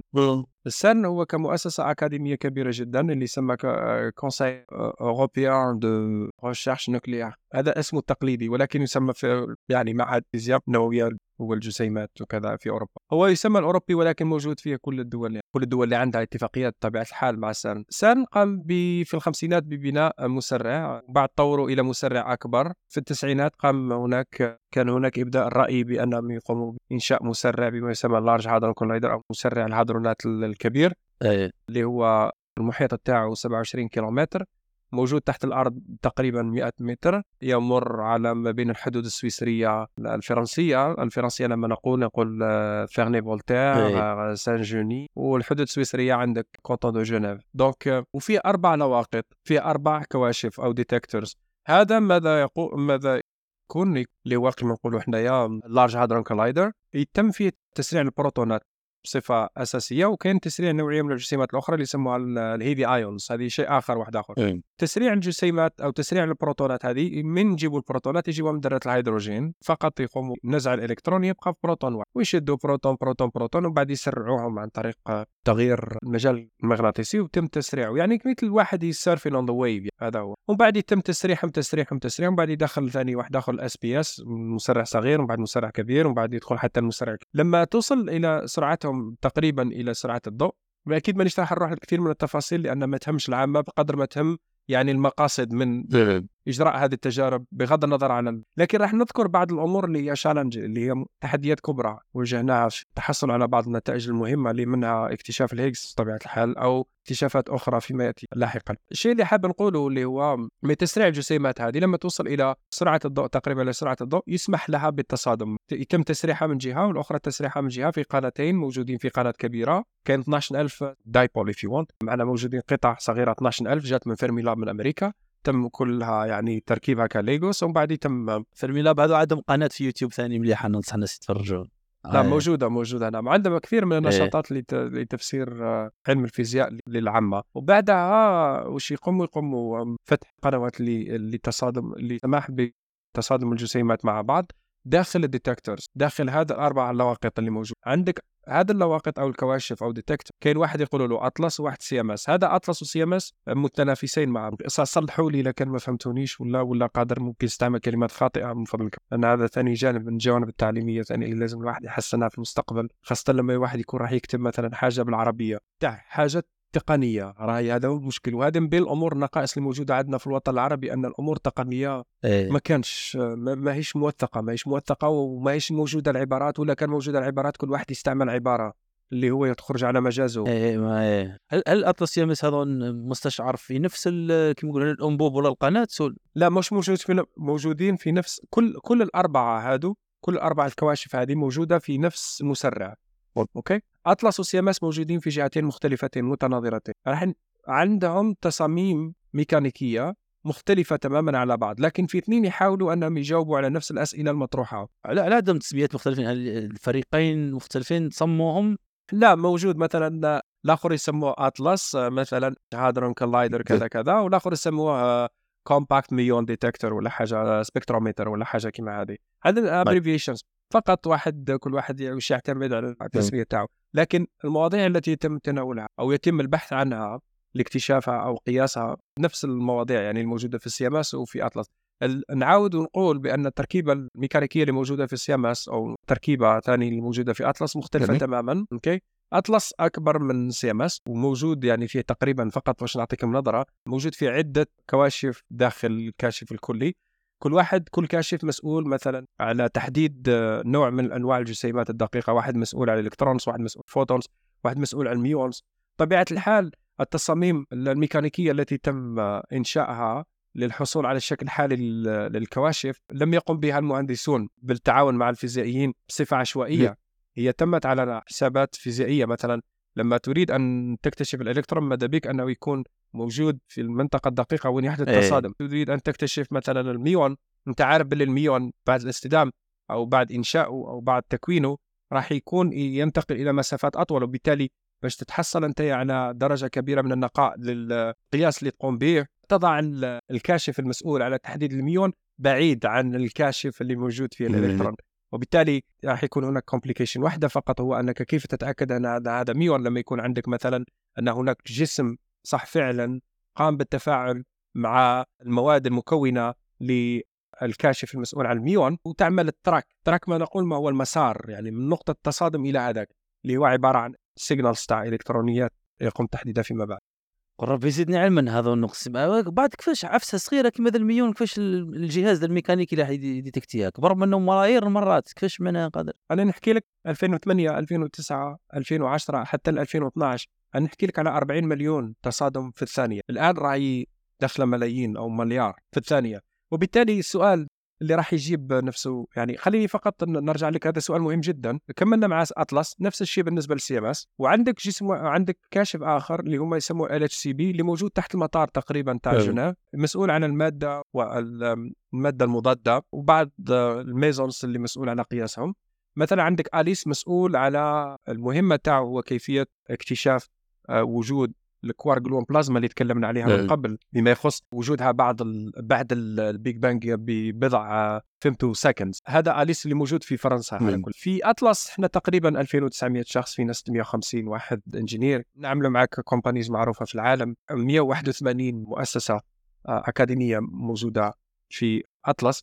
ولما رحت أنا للشارقة وكذا كنت أنا الوحيد اللي موجود في أطلس في الشرق الأوسط. كانوا موجودين بعض الزملاء موجودين يخدموا في السياماس لكن مش داخل الدولة، خارج الدولة تاع الإمارات. لكن فيما بعد كنت نبعث بعض الطلبة مساعدة يعني الجامعة، ومشكورين على مجهوداتهم وثقتهم فينا. وبعد ظهر هناك إبداع يعني، وقامت جامعة الشارقة يعني بتنظيم مؤتمر معروف جدا وكان very specialized conference في 2018، وجبنا الناس اللي كنت نعرفهم في أطلس في سيرن في ICTP، وبعدها بدأنا المشاورات مع الجامعات الأخرى. والحمد لله الآن جامعة الشارقة رائدة في هذا الأمر، وهي اللي قائدة لكلاستر اللي موجود داخل الإمارات. وكعضو في أطلس أصبحنا عضو مش أسوشيت، لأن كان المفروض نكونوا أسوشيت، وبعد بعد سنتين في الأسوشيت شيب يعني لما نكونوا مثلا مع بعض من الأعضاء الموجودين في أطلس لازم نجلسوا معهم عامين شغل يدربونا في هذيك العامين، وبعد نولوا فول ممبر. الحمد لله يعني الناس داروا فينا ثقة، أصبحنا فول ممبر من داي 1. أوكي، أصبحنا فول ممبر من داي 1. عملنا بروبوزل نعمله على التريجر اللي هو تصفية المعطيات.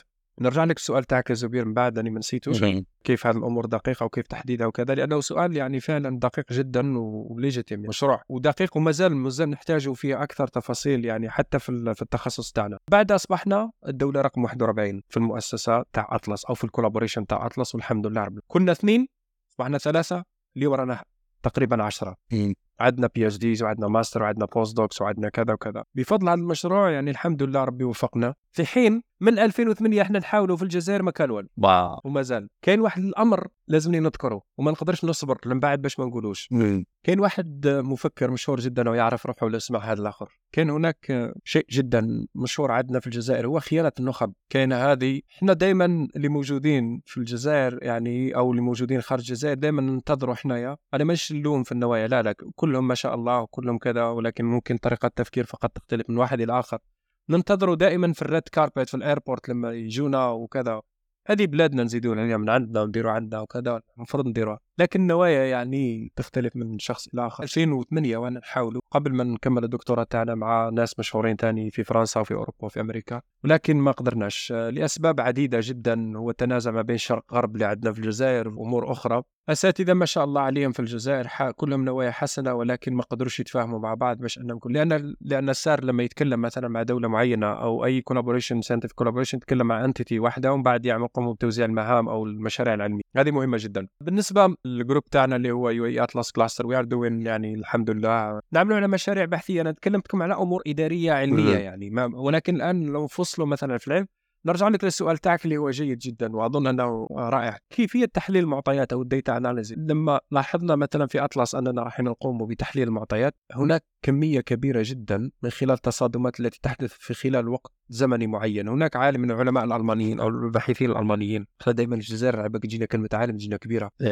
خلينا نقول واحد من الباحثين الالمان هكذا مش عارف. ثاني عندنا خلط شويه بين كلمه ساينتست انسان في العلم وبين عالم بالمفهوم تاع هو الجهبذ تاع المجتمع. مانيش عارف، ما نقولش عالم ألماني نقول باحث ألماني. حاب نقول مثلا على هذا الباحث الألماني قام بقياس، قالوا لو سجل لأن سرعة التسجيل تاع المعطيات هي 4 جيجا بايت بير سكند، معناها في كل ثانية عندك دي في دي. قال لك لو المشين هذه لو تصادمات قبلنا نديروا في عام راح نوصلوا للقمر ونولوا نحطوا الدي في دي فوق بعضهم. واو ايه دونك واش قال لك؟ قال لك لازم لنا نيو تريجر سيستم، لازم هناك نظام تصفية جديد جدا بحيث أننا في كل تصفية نقولوا هذه التصفيه الخاصه بالالكترون، هذا التريجر تاع الالكترون، هذا التريجر تاع الميون، هذا التريجر تاع الفوتون، نقوموا به.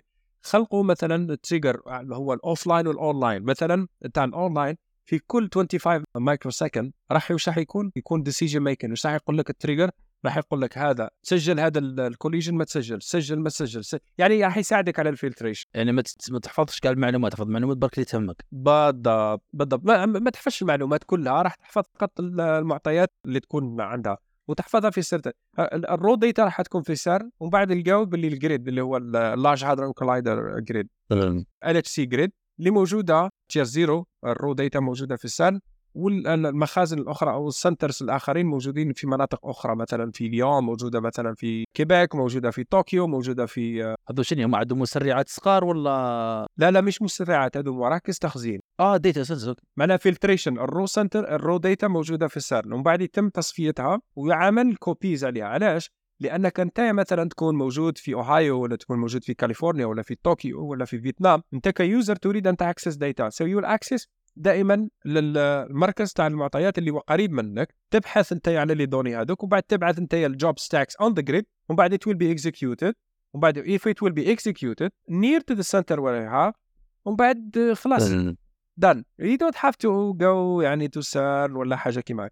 وعندنا احنا شيء نعملوا فيه ثاني ك high energy physics experimentalist we do our duties for the data analysis. مثلا اللي يبحث عن السوزي searches، اللي يبحث في هيجز physics، اللي يبحث مثلا على ماتر انتي ماتر، اللي يبحث على اجسام جديده. نجيك ليه هنا رشيق بالك طه راه المسكين راه قويمو تعبوا مسكينه هرب له من الميكرو مقبل راه يلهث. لا مش حاب نسال قاعده نعيروا مع شنو نديروا به طه ضربك من زيرو. انا مصباح من الصباح نقول درك يجاوبني درك يقول لي واش نديروا بي. انا نحوس نفهم الدري مصطفى واش نديروا بهذا الحوايج. السيرن علاه داروا هاي والله عاصر نشوف السيرن علاه داروا. على بالك باللي السيرن هو اللي خدم كثير من الانفنشن. نعطيك مثال الانترنت بارك الله فيك www وشكون خدمها برنامج واش كان احتياجهم بعد داروا الانترنت اللي كانوا لازم يكونيكتيو مع بعضهم، يبعثوا لبعضهم لي دوني، يحكيوا مع بعضهم، يبعثوا بعضهم الميساج، كل شيء خدموا بالوضع الحالي اللي هو في www اللي هو وورلد وايد ويب. خدمها. أنا كنت في البيلدين نمبر 1 الفيرست فلور هو كان في الجراوند فلور المكتب تاعو لحد الآن مكتوبة بانربا. بطبيعة الحال كنا في فترات زمنية مختلفة، هو إنسان إنجنيير ومرموق وكذا ومعروف، صحنا الشرف أننا نكونوا في البيلدين تاعو مع كثير من الناس هذيك اللي موجودة. تشوف مكتب تاعو متواضع جدا كذا، خدموا الإنترنت. عندك مثلا ميديكال أبليكيشن، عندك مثلا نيو لوز. تظن باللي مثلا هذاك الاتش بار لو تقرأ مثلا مقولات معروفة جدا تاع أحمد زويل، لماذا دائما ذكر أحمد زويل؟ أنه عالم عربي مسلم دائما يحاول أنه يشرح بطريقة عربية بسيطة جدا للمجتمع العربي. إذن وش أنا حاب نقول، الجسيمات الجديدة دائما تساعدنا على فهم نوعية التفاعلات الموجودة في الطبيعة، وبالتالي لما نفهم التفاعلات الموجودة في الطبيعة راح نفهمه ممكن يكون هناك استخدامات جديدة لقواعد المكتشفة وبالتالي تكنولوجيا. خليني هنا نفتح فيزياء الجسيمات تتم على المستوى الفمتوميتر، أوكي؟ يعني تقريباً وش نقول لك 10 to the minus مانيش عارف minus 15 وش يقولوا لها البلانك ديستانس. يقول له لا البلانك ديستانس البلانك سكيل هذا كيس another story. قصدي شغل فسر له الماء بالماء يعني. أي صحيت. شوف عندك مثلاً فمتوميتر، عندك دقيقة جداً، يعني مسافات دقيقة جداً اللي يكون موجود فيها الكواركات والجلوان. الكواركات والجلوان سيعطونا البروتونات ويعطونا بعض النيوترونات. 3 بروتونات، 3 كواركات تعطيني بروتون، 3 كواركات تعطيني نيوترون. ومن بعد البروتون والنيوترون يعطيني النواة تاع الذرة، ومن بعد النواة تاع الذرة ندور بها إلكترون ولا مني باش يلعبوا شوية يدوروا تاك تاك تاك تاك تاك تاك وش يديروا. من بعد تسمع عندك اتوم. راك شايف راني بديت نكبر شويه في الديستانس، وراني بديت نكبر في واش راني بديت نكبر في الديستانس صغر في الطاقه، لان لو حاولت ندمر البنيه تاع البروتونز تعطيني طاقه عظيمه. داير قوسين، راني كل مره نفتح قوسين على بالك شغل راني ندير في البروغرام انايا، كنا نسى قوسين يكتب لي سيجمنتيشن فون ستاك اوفر فلو. صحيت. واش يقول لي كيما القنبله النوويه يا اخي، راك تضرب فقط استقرار النواه تاع اليورانيوم. لما تضرب استقرار تاع اليورانيوم يخرج هذيك البروتونات اللي كانت فيها قويه، الطاقه قويه شاده مع بعض هذه. دونك بعد صح مشينا للاتومز، ومن بعد كي يكون عندك ملي اتومز راح نزيدوا في الديستانس. شوف قبل ما نروحوا نكونوا اليمنتري بارتيكلز، واش معناها بروتونز نيوترونز كواركات هذه وشني، والالكترونز وكذا هذه وشني، هذه يسموها بارتيكل فيزيك. انا كنت لانك راك بديت منهم، يعني هذو هما اصغر الجسيمات المعروفه حاليا الكواركات. لا حاليا الكواركات عندك 6 كواركات، عندك اب داون توب بوتوم سترينج شارم، هادو 6. ومن بعد واش عندك؟ هادو الكواركات. وعرفت انا شارم هذه ما نلقاهاش كاع، سامع بها لا دي ما تلقاهاش وما تخممش على سماها شارم. هذو هما 6 اللي يعني اصغر جسيم اللي يعرفهم الانسان اليوم بالضبط. هادو 6 يسموهم الكوارك. هادو يكونوا لك البروتون، منهم الاب والداون 3 من الاب والداون يكونوا لك البروتون، 3 من الاب والداون يكونوا لك النيوترون. ومن بعد ايش عندك الجلوونس اللي هما الجلودام، يعني يشدوا الكواركات داخل، يعطي لك مثلا ستركتور تاع بروتون والاخر تعطيك ستركتور دو تعطيك تاع نيوترون. اوكي البروتون شارجد فيه شحنه، النيوترون ما فيه شحنه، هذاك ما فيه شحنه، يشدوا بعضهم. وما بين البروتون والنيوترون ثاني كاين جلوونس يشدوا بعضهم، هم شدوا بعضهم عطاوك النواه. كيعطاو لك النواه تاع الذره ومن بعد تزيد الكترونز هما عطاو لك اتوم. اوكي حنا كي نكونوا كي نحكوا الكواركات والبروتونات والنيوترونات والاخر رانا نحكوا على اليمنتري بارتيكلز، رانا نحكوا على الفيزيك دي بارتيكل. من بعد كي نفوتوا شويه للنوايو نحكيوا على فيزيك نوكليير، ومن بعد كي يكون عندي اتوم نحكي على الفيزيك اتوميك. شوف راني زدت شويه في مش زدت في لا ديستانس وهبط شويه في الطاقه. ومن بعد كي يكون عندي بزاف اتومز يكون عندي دي موليكول، انا نحكي فيزيك موليكولار. انا واش يكون عندي فيزيك موليكولار ولا يكون عندي كيمستري. اوكي ومن بعد كي يكون عندي لي موليكول بزاف قادر نكون عندي سوليد فيزيك دو سوليد ولا بيولوجي ولا ومن بعد ويكون عندي بيولوجي ثاني. دونك واش يكون عندي هادو العلوم في 2، ومن بعد اني نزيد في السكيل. واش راح يكون عندي في السكيل؟ كي نزيد شويه فيزيك دو سوليد وكذا يكون عندي فيزيك دي ماتيريو، يكون عندي مثلا حوايج جدد هيدروليك، نكتشف بروبريتي جدد تاع لي ماتيريو. ومن بعد كي نكتشف انا الحوايج هذوك الفيزيك دي ماتيريو البروبريتيز تاعهم جدد وكل شيء راح نقدر نخدم، راح نخدم ديفايسز تكنولوجيز رايت نانو تكنولوجي. دونك راح يكون عندي كيما هذه هنا يجي منا وطلع راح يجيو لي زانجينيور. اوكي ومن بعد خلي لي زانجينيور يديروا كل شيء. رانا رحنا حتى ندرك اجنبي دعمنا ويجي اللي ويفهموش السيده هكذاك. لا صار له كيما دوك شغل يتعشاو الكبار والبوز الصغار يحطوا طابوريات وطاوله تحت يقولوا راه تعشاو هذا يعني لي زانجينير ياكلوها عندنا فارتو. انا مانيش نقول لي زانجينير ما مش ملاح ولا راه ما يفهموش، لا تمسخر حبك. دائما نقروا الطلبه واش نقولوا لهم جود انجينير از جود فيزيست اند جود ماثيماتيشن. اذا كان انجينير حاب يروح بعيد لازم يفهم فيزيك والماتيماتيك. اعطيني اي انجينير في العالم ولا اي جامعه في العالم فيها بروجرام تاع انجينيره اللي هو ماهوش سوليد في الفيزيك والماثماتيكس. صح.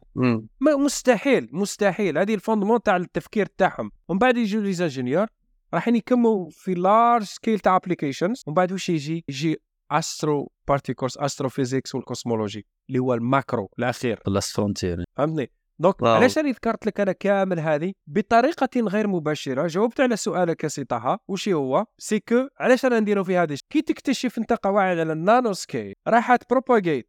مثلا نعطيك مثلا الالكترومغناطيسم.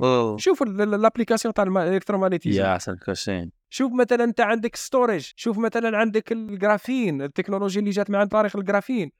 جبنا الاخ مقران اللي حكينا على في يخدم في اي سمل ثاني كيفاش يستعملوا كاع هذو الظواهر اللي هما في البارتيكلز والاخر. نعم في الصناعه هذو الاشباه الموصلات والمايكرو بروسيسورز المتقدمين، لان هذاك في سكيل تاع 3 نانو و 2 نانو مع بالك يحتاجوا تدخل في هذو، يعني تدخل حتى في هذو الفينومينونز اللي هذه تاع اسمه الكوانتم فانلين واش يسموه. يعني تحس ما تسواتش عارف اللي راهم صح يصراو. بالصح انا نعطيك مثال على خدمتي. نخدم بالروبوات ونبرمج الروبوات في مجال الاحداث. عاده خدمنا روبو يلعب تنس. نعم. لعب تنس مع رولان غاروس في الفرنش اوبن. نعم ما شاء الله. فانت كمهندس، انا مهندس برك يا شيخ، ما لا نيوترونات لا كذا لا ما قلت والو على المهندسين هذايا، شكرتهم. كنت بعد من لارج سكيل اوف ابليكيشنز. احنا نرجعوها لكم ونقولوا هي هو كان داز هي هو كانت تيتش. هذه الاكثر ثاني طاح الضربه بينات.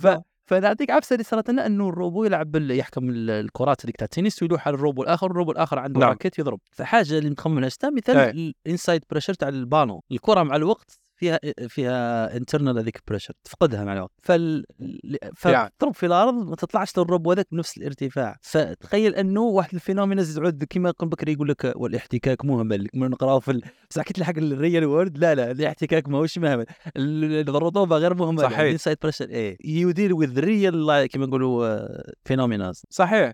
يعني كان عندي سؤال استاذ على اطلس. عمرنا كنا فهمنا علاش نديروا هذه التجارب. تجربه اطلس شاركت فيها وش أهميتها؟ نعم شوف التجربة اللي شارك فيها الآن. حياتنا إحنا كفيزياء جسيمات مانيش نقول لك سهلة ومانيش راح نقول لك صعبة ولا كش حاجة، راح نقول لك فيها تحديات كبيرة. رانا نحكيو على شيء جديد جدا. It's a cutting edge sciences. We are not talking about يعني مانيش راح نقول لك papers و articles. هذا مش المقام ولا هذا هو المكان اللي لازم واحد يتكلم فيه عن هذا الأمر. أو حتى لاحظتوا ربما مش نتكلم كثير على التقنيات ولا مثلا الهادرون ثيرابي was discovered at CERN. مثلا عندك التراساوند غاز اناليسيس ثاني was discovered at CERN. عندك مثلا الميديكال ايماجين ثاني على CERN. مثلا عندك بعض التقنيات اللي كانت على الساوند برودكشن ثاني كانت على CERN. عندك كثير من الامور يعني. لكن انا حاب نحكي لك على اطلس. هو اكتشاف كيف يتفاعل العالم الدقيق ببنية الجسيمات الدقيقة. كيف هذا التفاعل راه يتم؟ لماذا موجود هذه؟ لماذا الكتلة مثلا؟ نعطيك بعض من الأسئلة. لماذا مثلا كتل الأجسام الدقيقة مختلفة على بعضها؟ ما هو السبب؟ ألا ما مش قاع كيف. ألا مثلا واحد عنده كتلة واحد ما عندهش كتلة، واحد عنده شحنة مختلف على الآخر، كل واحد عنده سبب. لماذا موجود ماتر مور ذان أنتي ماتر مثلا؟ لماذا نشوفوا إلكترونات أكثر من بوزيترونات؟ هذه ثاني شيء موجود وموضوع بحثي. لماذا مثلا النوترينوس كانوا من قبل هما ماسلس والآن هما ماسيف عندهم كتلة، ولكن ما نوجدهمش في النموذج القياسي اللي هو الستاندر موديل؟ لماذا النموذج القياسي صالح جدا لكن كل الناس تبحث مثلا عن النظرية الفائقة اللي هي ثاني نظرية رائعة ولكن ما عندهاش حتى تأكيد علمي في التجارب اللي نقوموا بها؟ أكتب كي على ستريس ثيوري. راني نحكي على سوبر سيمتري. سوبر سيمتري. نحكي على سوبر سيمتري. لماذا مثلا هذه موجودة أكثر، الناس يبحثوا فيها وما وجدناش يعني فيها. أنا عملت فيها مشروعين ما وجدنا حتى إشارات بالنسبة لها أو كونفيرميشن لأي سيجنال من تاعها، برغم أنها رياضيا صحيحة. بينما احنا عندنا حاجه بيوند ستاندرد موديل. وهذا واحد من بين الناس اللي اطروفيه ثاني هو جوران سنجانوفيتش مؤثر تاعي في الاي سي تي بي. يقول لك لماذا النوترينو عنده ماس وانتم في ستاندرد موديل تقولوا باللي ما عندوش ماس؟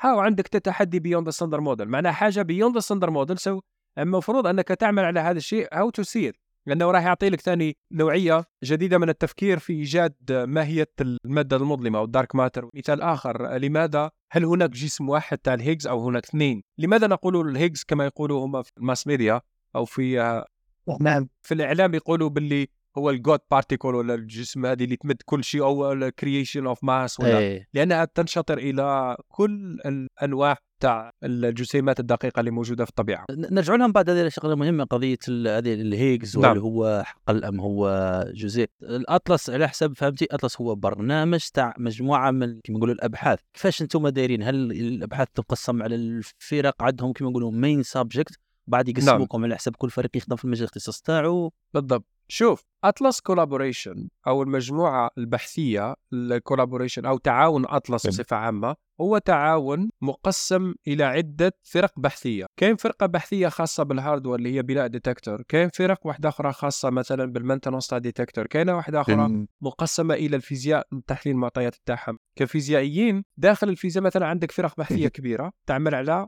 الأبحاث الخاصة بالسوبرسيمتري، الآخرين يبحثوا على الهيجز، الآخرين يبحثوا مثلا اكزوتكس اشياء جديده جدا مش مشروحه بالنظريات اللي موجوده تاع الهيجز ولا موجود. مثلا عندك اخرين يعملوا على البريسيجن ميجرمنت اوف ذا ستاندرد موديل او القياسات الدقيقه للستاندرد موديل، لان يعني تعرف ان الجسيمات لما تتفاعل مع بعض هناك كابلينجز او هناك ثوابت ترابطيه ما بيناتها، لو تم قياسها بصفه دقيقه جدا ممكن حتى نلقاو اشياء اخرى.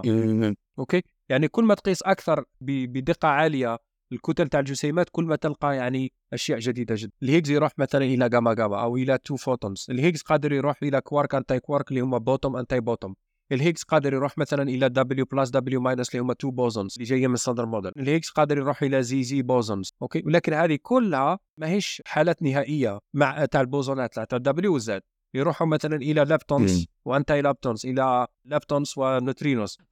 راح فيها ملي قلت الليبتونات وكذا ما نقولوش الليبتونات تاع خطيه الليبتون تاع كابوتشينو وكذا، يعني نتبع لحد ساعه لا ما يروحش فيها ان شاء الله. شوف عندك انت اللابتونز بطلنا اللابتونز، عندك مثلا البروتون بروتون كوليجنز، راح يحدث شيء في الوسط وراح يكون عندك الحاله النهائيه الفاينل ستيت. هذيك الحاله النهائيه تعطي لك بعض الجسيمات اللي انت تقدر تشوفها في الديتكتور بصح انت ما على بالكش الاوريجين تاعها منين جات. اذا هذيك الحاله الانترميديت ستيت لازمك تعرفها. مثلا هذا اللابتون اللي هو الالكترون، الشارجد لابتون اللي هو الالكترون، والشارجد لابتون اللي هو البوزيترون، في اثنين when you combine them جمعهم ولا دمجهم مع بعض ممكن يعطوا لك فوتون. هذا الفوتون جاي من شيء اخر ومن بعد حتى يوصلك البروتون الحاله البدائيه، وكأنك تنطلق من الحالة النهائية إلى الحالة البدائية. شو كيما الكاسيت تاع بكري بوبيني تاع بوبيني ترش بوبيني ما وش معناها you are trying راك تحاول أن you create the universe from the beginning، حاول أنك تفهم كيفاش.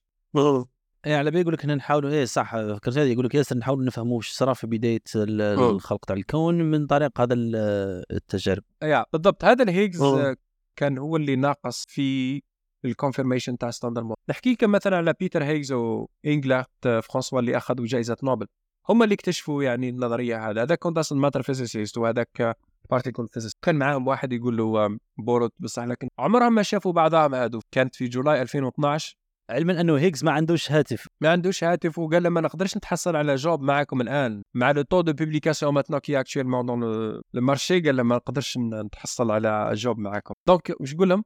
عمرها ما شافوا بعض، شافوا أول مرة مع بعض لما أعلنت CMS وأطلس collaborations اكتشاف الهيجز more than 5 sigma اللي هي فعلا confirmation، لأن الهيجز هذا الجسيم الهيجز، وهذا الجسيم الهيجز هو اللي يعطينا الكتل لجميع الجسيمات الدقيقة الأخرى اللي تكون منها كل المواد الموجودة في الطبيعة أو موجودة في الكون. قاعد يبكي مسكين هذا هيجز، بيتر هيجز وفرانسوا إيغلاخت. قال له تاني شكرا على عملك، قال له شكرا. فايت 40 سنه ما يعرفوا بعض ما والو، قراو فقط تاعهم وخلص ودان. ومن بعد انا كنت جالس في القاعه هناك لان كان لازم نحجزوا المكان وكذا. تشوف يعني فعلا يقولوا خلاص وجدنا الهيجز. كل واحد عمل على ثيوري، هذاك يعمل على شيء معين في الكوندنس ماتر، وهذاك يعمل على شيء معين في البارتيكل فيزيكس اللي هو الحقول كوانتم فيل ثيوري، وهذاك يعمل ومن بعد لقاو نفس التفسير لجسيم قادر انه يعطي الكتل للجسيمات الاخرى، يعطي نفس الظواهر اللي موجودة بصفة مبسطة يعني العموم اللي هم يسمعوا فيه فقط، وبالتالي كي لقاوها قال لك أوكي دان وجدناها. وكانت صعبة، من بين التحديات صعبة أنا كيف نشرحه مثلا للعامة شي هو الهيجز جسيم الهيجز جدا سخسيك وتخلي يقولوا حقول طايح يحسبنا نهضروا له حسيدة وكذا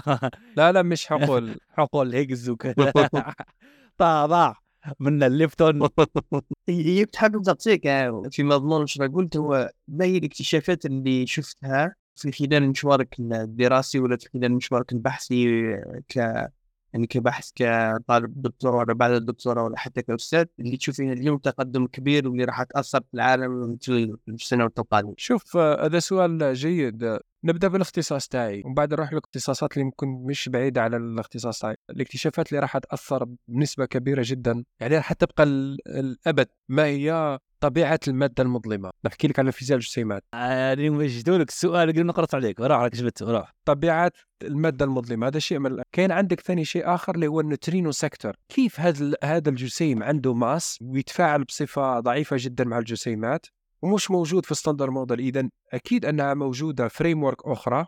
ماهوش كاين في الستاندر موديل نوترينو، مش موجود. ولا يقول لك كاين ديتكتور داك دايرينه في الطليان مشاش على الأرض قال لك باللي لا لا لا لا، ذاك اكتشاف كتلة النوترينو مختلفة على وجود كتلة النوترينو في الستاندر موديل. في الستاندر موديل يقول في الماثماتيكال فريم ورك تاعو تقول باللي النوترينو do not have a mass، ما عندوش ماس، ما عندوش كي هو كالفوتون. نوترينوس they don't have a mass، ما عندهمش كتلة. إذن هو اكتشفنا بلي عنده ماس. الآن how to embed هذه الماس تاعو داخل الستاندر موديل. هذا هو الإشكال، هذا هو الإشكال اللي موجود عندنا في سواء كان في فيزياء الجسيمات النظرية أو تجريبية. يعني نعطيك ربع كلمات رشيق باش ما تخسرش طاهرة وبدأ يدوخ. أشرحهم لنا كما يقولوا جماعة ريدت إلاي 5 explain like I'm 5.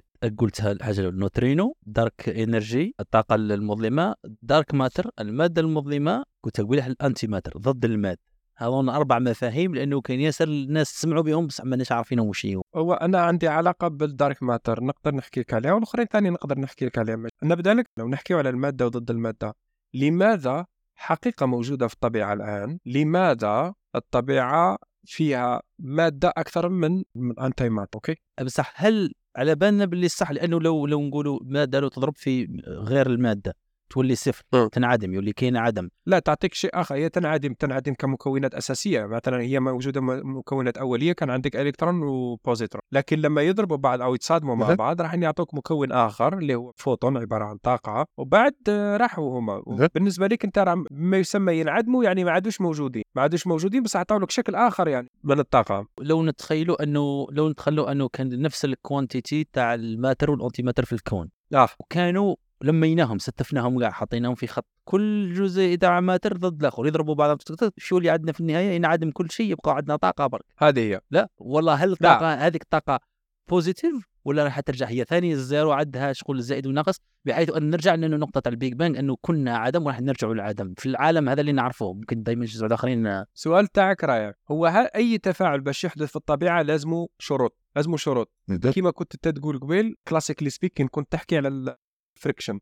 الفريكشن عندك متى نقوله هذا ستاتيك فريكشن وهذا مثلا كايناتيك فريكشن، هذا احتكاك حركي واحتكاك احتكاك تكون يعني كان هناك احتكاك ولكن الجسم لا يستطيع، لكن الجسم ما زال ما يقدرش يتحرك. لكن تقدر تقول ان هناك ثاني حركة، هناك احتكاك حركي لان الجسم يقدر يتحرك. هناك شروط باش تقدر تجيب الالكترون والبوزيترون يقدروا يضربوا بعض، لازم شروط باش يقدر هذا. ماشي واحد لازمش يتخيل باللي مثلا عندي المادة وضدها يكونوا موجودين، وبالتالي لما يكونوا موجودين راح يحطموا بعض وبعد خلاص ما كان والو في الاخر، كان غير طاقة وخلاص والسلام. لا لا لا لا، دي مش موجودة، مش موجودة. نعطيك مثال، مثلا البيج بانج لو سلمنا يعني بهذه النظرية، البيج بانج الآن مش عارفين ايش صار في البيج بانج. هو انفجار يسموه انفجار عظيم، هذه الأقرب للتصديق. ومن بعد عندك الآن في الكون مش عندك عبارة عن طاقة ومادة في اثنين اللي هو الدارك ماتر. لماذا يسمى الدارك ماتر؟ تسمى الدارك ماتر لأن هذا المادة المظلمة لا تتفاعل مع المادة العادية التي نستطيع أن نتعامل معها، أو المادة المرئية، يعني خلينا نقول المرئية والمظلمة. نحسوا بالكتلة تاعها وكلش، نشوف الأثر تاعها على الأجرام السماوية بس ما نشوف. إيه مش موجودة، هذه مش موجودة. أكيد أن هناك موجود يعني مادة مظلمة، لكن ما نقدرش نتفاعلوا معها. ما تتفاعلش مع المادة المضيئة يقولوا كإلكترونات، ما تفاعلش بنفس الجسيمات اللي موجودة عندنا. اجتمعوا بصح بالك هنا برك ما عندناش مثلا لو ناخذوها نروحوا نهملوا ميتافيزيقيا نقولوا مثل عالم الجن ولا عالم اللي ما نشوفوش، بالك ما عندناش the tools enough باش to interact with it. ممكن كما من قبلنا الناس كانوش يعرفوا باللي مثل هنا اكتشفنا هذه الأشعة فوق السماء تحت الحمراء وفوق بنفسجية، ولينا ما نشوفوش بعينين هذه الحوايج، ولكن تشوف بالإنفراريد، تشوف في الظلمة في الليل، تشوف ونشوف واحد صوالح لأن ما نقدرش نشوفها بالتوز. شغل تقدر تقول باللي التولز اللي اخترعناهم هنا والله العلم راح اوغمنتيشن لينا هنا كبشر للحواس تاعنا، الحواس تاعنا الخمسه المعروفه البسيطه، الشم وكذا وما شابه، بصح كاين حواس بالك نوع اخر من الحواس، بالك نوع اخر اللي هنا التولز اللي اخترعناها برك ما عندناش اكسس، وممكن ما راحش يعود عندنا كاع الاكسس ليه. احنا في العلم مثلا اي واحد يعمل في الجانب البحث العلمي you don't have to exclude any scenarios okay maybe لان فعلا نعطيك مثال حي جدا اللي هو تاع الهيجز مثلا. راك شايف الهيجز إيه؟ واحده من الامور اللي موجود فيه لك ما كانش عندنا ديفايس اللي هو اللارج هادرون كولايدر تو اكسلريت الموجودين الان البارتيكلز اللي هما بروتونز حتى نقدروا نتحصلوا على الطاقه اللازمه باش انك دمر بنيه البروتونز وتعاود تبنيها من جديد وتحصل على جميع الانشطارات الممكنه اللي الهيجز. ما تنساش ان نفتح قوس ثاني لان قلنا هناك تصادمات كبيره جدا تحدث في ثانيه، وبالتالي كيف تستطيع ان تجيب السيجنال تاعك اللي هي الهيجز ينشطر الى نوعيه من الجسيمات المحدده نظريا وتنزع كل الباك جراوند هذيك. هناك يعني statistical treatment for هذه بالنسبه لي كانت challenge إيه. هذه نسيت ما تكلمتش عليها، نغلق القوس. نرجع لك الى الماده المظلمه. الماده المظلمه موجوده، اثبتت علميا انها موجوده، لكن ما هي الطريقه المثلى لاثاره تفاعلاتها مع الماده المضيئه؟ كما نقول الماده المضيئه، الماده المضيئه نقدروا نحن نحكي مثلا على الدارك ماتر، تعرف باللي كان دارك ماتر والدارك انرجي، والاخرى تقريبا الماده المضيئه فقط نعرف 400 ما بين 4 الى 5% في الكون كامل. الاخرى عندك الدارك انرجي اللي هي 25%، وعندك الدارك ماتر اللي هي تقريبا 85% او ممكن النسب تختلف. انا ما عطيت لك فقط بالتدقيق يعني اوكي. الدارك ماتر راح تكون تقريبا 85% والاخرى اذا ربع بالك. شايف الماده المضيئه اللي عندنا او اوردينري ماتر او الفيزيبل ماتر. كي يقولوا الفيزيبل ماتر وش معناها؟ او مش معناها ماتر فقط، اي ماتر وش معناها؟ معناها اضاءه ثاني، معناها ضوء، معناها انرجي التي نراها ثاني، لان الضوء اللي يجيك من الشمس هو ثاني ماده تعتبره ماده ولا لا؟ تستعمل فقط النظريه تاع اينشتاين اللي هي اي ام سكوير وخلاص، يعني تحول الطاقه الى ماده والماده الى طاقه وخلاص. يعني المهم انك تستطيع perceive يعني تستطيع ان تراها او تحسها او تقيسها. هذا هو. اذا لازم ديفايسز جدد، لازم نوعيه من الفهم واحده اخرى، لان هذه تدلك على beyond the standard model، اشياء موجوده خارج beyond the standard model اللي standard model cannot explain it for the time. دائما لو تلاحظ كل الساينتيفيك ارتيكلز يحكوا مثلا على البي اس ام سيرشز او يحكوا على البارتيكل فيزيكس بصفه عامه، راح يقول لك so far the standard model is a successful theory but there are puzzles or existing puzzles that cannot be explained with the standard model. ويبدا يحكي لك مثلا عليهم، يقول لك لحد الآن ستاندر موديل ونظرية رائعة جدا وجميلة في تفسير عدة ظواهر موجودة أو أغلب الظواهر الموجودة في الطبيعة، لكن هناك عدة أسئلة مفتوحة لا يستطيع ستاندر موديل أن يشرحها إذا اعتمدنا الشكل الحالي للنظريات الرياضية. رشيق، وين يقدر واحد هكذا يتثقف على هذا المجال تاع الأمورات اللي الناس تسير من غير ما يكون مختصر في مجلات مواقع ولا حاجة اللي تنصح بها؟ في أنا نقدر شخصيا نقدر نقول لك باللي هذه شيء رائع. شوف عدنا احنا في السيرن يسموه الأوتريتش بروجرام أوكي، عدنا مثلا الماستر كلاسز الانترناشنال ماستر كلاسز في البارتيكل فيزيكس اللي ننظموها احنا في الشارقة أو ننظموها بالتعاون مع السيرن. هذه كل الهاي سكول اللي موجودة في العالم كامل يقدروا ينظموها. وش يعملوا محاضرات بصفة بسيطة جدا للطلبة تاع الثانويات أو طلبة الأوائل السنوات الأوائل اللي موجودة في الجامعة، ويجيبوا لهم واحد السوفت وير مشهور ويسموه هايباثيا ويعطوا لهم داتا ريال داتا they will analyze it, they will see it in the detector, they will say this is a jet. يقولوا بلي هذا كوارك كي نقول jet يعني كوارك، يقولوا بلي هذا كوارك أو هذا إلكترون أو هذا بوزيترون أو هذا فوتون، وبعد يعملوا الكومبينيشن يلقاو الماس أو يقوموا باكتشاف الزاد أو يقوموا بالريال داتا وبعد يصبحوا فرحانين وبعد يعرفوها بصفة عامة. خاصة إذا كان الجيل الحالي ما تعتمدلوش على الرياضيات فقط، لازمك تعطي له براكتيك. ما عندهمش يعني سبب نقص في التكوين ممكن أو في حاجة في الكمبيوتر الحالي لازم تزيداله يعني. ما نظنش بقدر ما هو مشكلة الجيل الحالي بقدر ما هنا أنا تحكي التكوين مش نحكي على الجيل الحالي، نقصد بصفة عامة مش على مستوى الأفراد. إيه والله إيه صحيح، لأنه في بكري هنا ما كانش عندنا الوسائل بركول إلا أنا من بكري نكره أنا هذه الأمور النظرية الرياضية أنا كرهتها في الجامعة بحكم أنه الأسئلة يعطوها لك جافة ولا يربطها لك. فقبل ما نفوتوا أسئلة واحدة أخرى الشق في هذه النقطة، ممكن تحكي لنا باختصار علاقة نتاوش هذه النوترينوز on the study of dark matter وش العلاقة بيناتهم هذو فيه؟ أنا بنقول لكم برك أنا ما فهمتش السؤال وبالتالي مش حنفهم الجواب. راح معلش السؤال هذا طرح سؤال تاعو تقني زبير عادل تقريبا نعرفه من 50 سنين، وهو يتبع في المواضيع اللي عندها علاقه بالفيزياء واللي عندها علاقه بالاسtronomy. بس نقول لك مش تبعت انا والله قبل ما نرقد لازم ديما ندير فيديوهات هذا نرقد بها يرقد بها على بالي انا كنروح لي والله صح على بالك يرقد بها ما هوايش، وبالتالي كاين هوايج اللي داخلين حتى في السبكونشس تاعو تلقاه يعرفوا. مش انا كاين نسمع في الهوايج، كاين مرات نزور نلقاه يسمع في هوايج ما يدخلوش في ما شاء الله عليه. من بين الحلقات اللي تعبتني في الموضوع هي هذه. اسمع رشيق راح تعبني، راح ديباسيني هارب بشويه ما قدرتلوش اليوم. شوف الاسئله هذه راه مش سهل باش الواحد يديرها. حييكم على المجهود الجبار اللي راكم تقوموا به. انا متاكد باللي من جميع الاختصاصات اللي راكم درتوه المختصين اللي عملتوا معهم يعني اللقاءات هذه خدموكم مجهود جبار كبير، وأظن أن بعد مدة زمنية معينة راح نستعملكم كبارتيكولز. راح نقولكم بعد ما المين فري باث راح يكون عندكم يعني نولج، راح يكون عندكم سترونج كابلينج وتقدروا تكتبوا كتب فيها يعني أعتقد فهمت يلصم هنا يكتب الزبير. خلينا الباك جراوند يعني تاع السؤال تاع الزبير، عطينا باك جراوند باش نفهموا السؤال تاعو. الباك جراوند هو يقول لك هو اكيد قرأ او سمع او حضر عدة نقاشات او قرأ عدة مقالات او اسال عدة اسئلة من خلال تنوع تاعو باحتكاك المواضيع هذه. شوف هناك علاقة وطيدة ما بين نوترينوس والدارك ماتر، بصح ما لازمش نخلطوا او نعمل خلط، يعني نقصد على حتى في المختصين عندما الخلط. وش هو كان هناك فيزياء ما موجوده بعد الستاندر موديل، بعد تفسيرات الستاندر موديل مثلا لا يحتوي ما فيش في اللاغرانجيان تاعو كما تعرفوا اللاغرانجيان مثلا، او مثلا خلينا ما نقولوش اللاغرانجيان، هو صيغه رياضيه تعطيك فكره على نوعيه تفاعل تاع الجسيمات مع بعضها. كي نقولوا تفاعل تاع الجسيمات تاعها معناها تعطي لك الكميه تاعها تاع الكتله، تعطي الكميه تاع التزاوج مع بعضها، تعطي كميه تاع مثلا هي تتحرك او لا تتحرك، يعني جايه من الهاملتونيان واللاغرانجيان اللي قريناه من قبل على المستوى الكلاسيكي وعلى المستوى الريلاتيفيستيك يعني فيما بعد. المهم النموذج القياسي مش موجود الكتله تاع النوترينو، وبالتالي اكتشفت شجع بعض من الفيزيائيين اللي يعملوا في الفيزياء النظريه انهم يقترحوا بعض المودلز او بعض النماذج اللي تكون كاكستنشن او تكون كامتداد للنموذج القياسي الحالي. معناها يكون عنده نموذج قياسي زائد يزيدوا له اكستنشن يعني يزيدوا له تمديد اخر يحتوي جسيمات اخرى تنشطر الى جسيمات اخرى قادره تكون هي دليل على وجود دارك ماتر. اذا الدارك ماتر بوجودها راح نفسروا يعني كيف انها تتفاعل مع الماده العاديه. هذا البارتيكلز اللي هما موجودين في الاكستنشن هما الهيفي نوترينوز. كيما نقولوا الهيفي نوترينوز واش معناها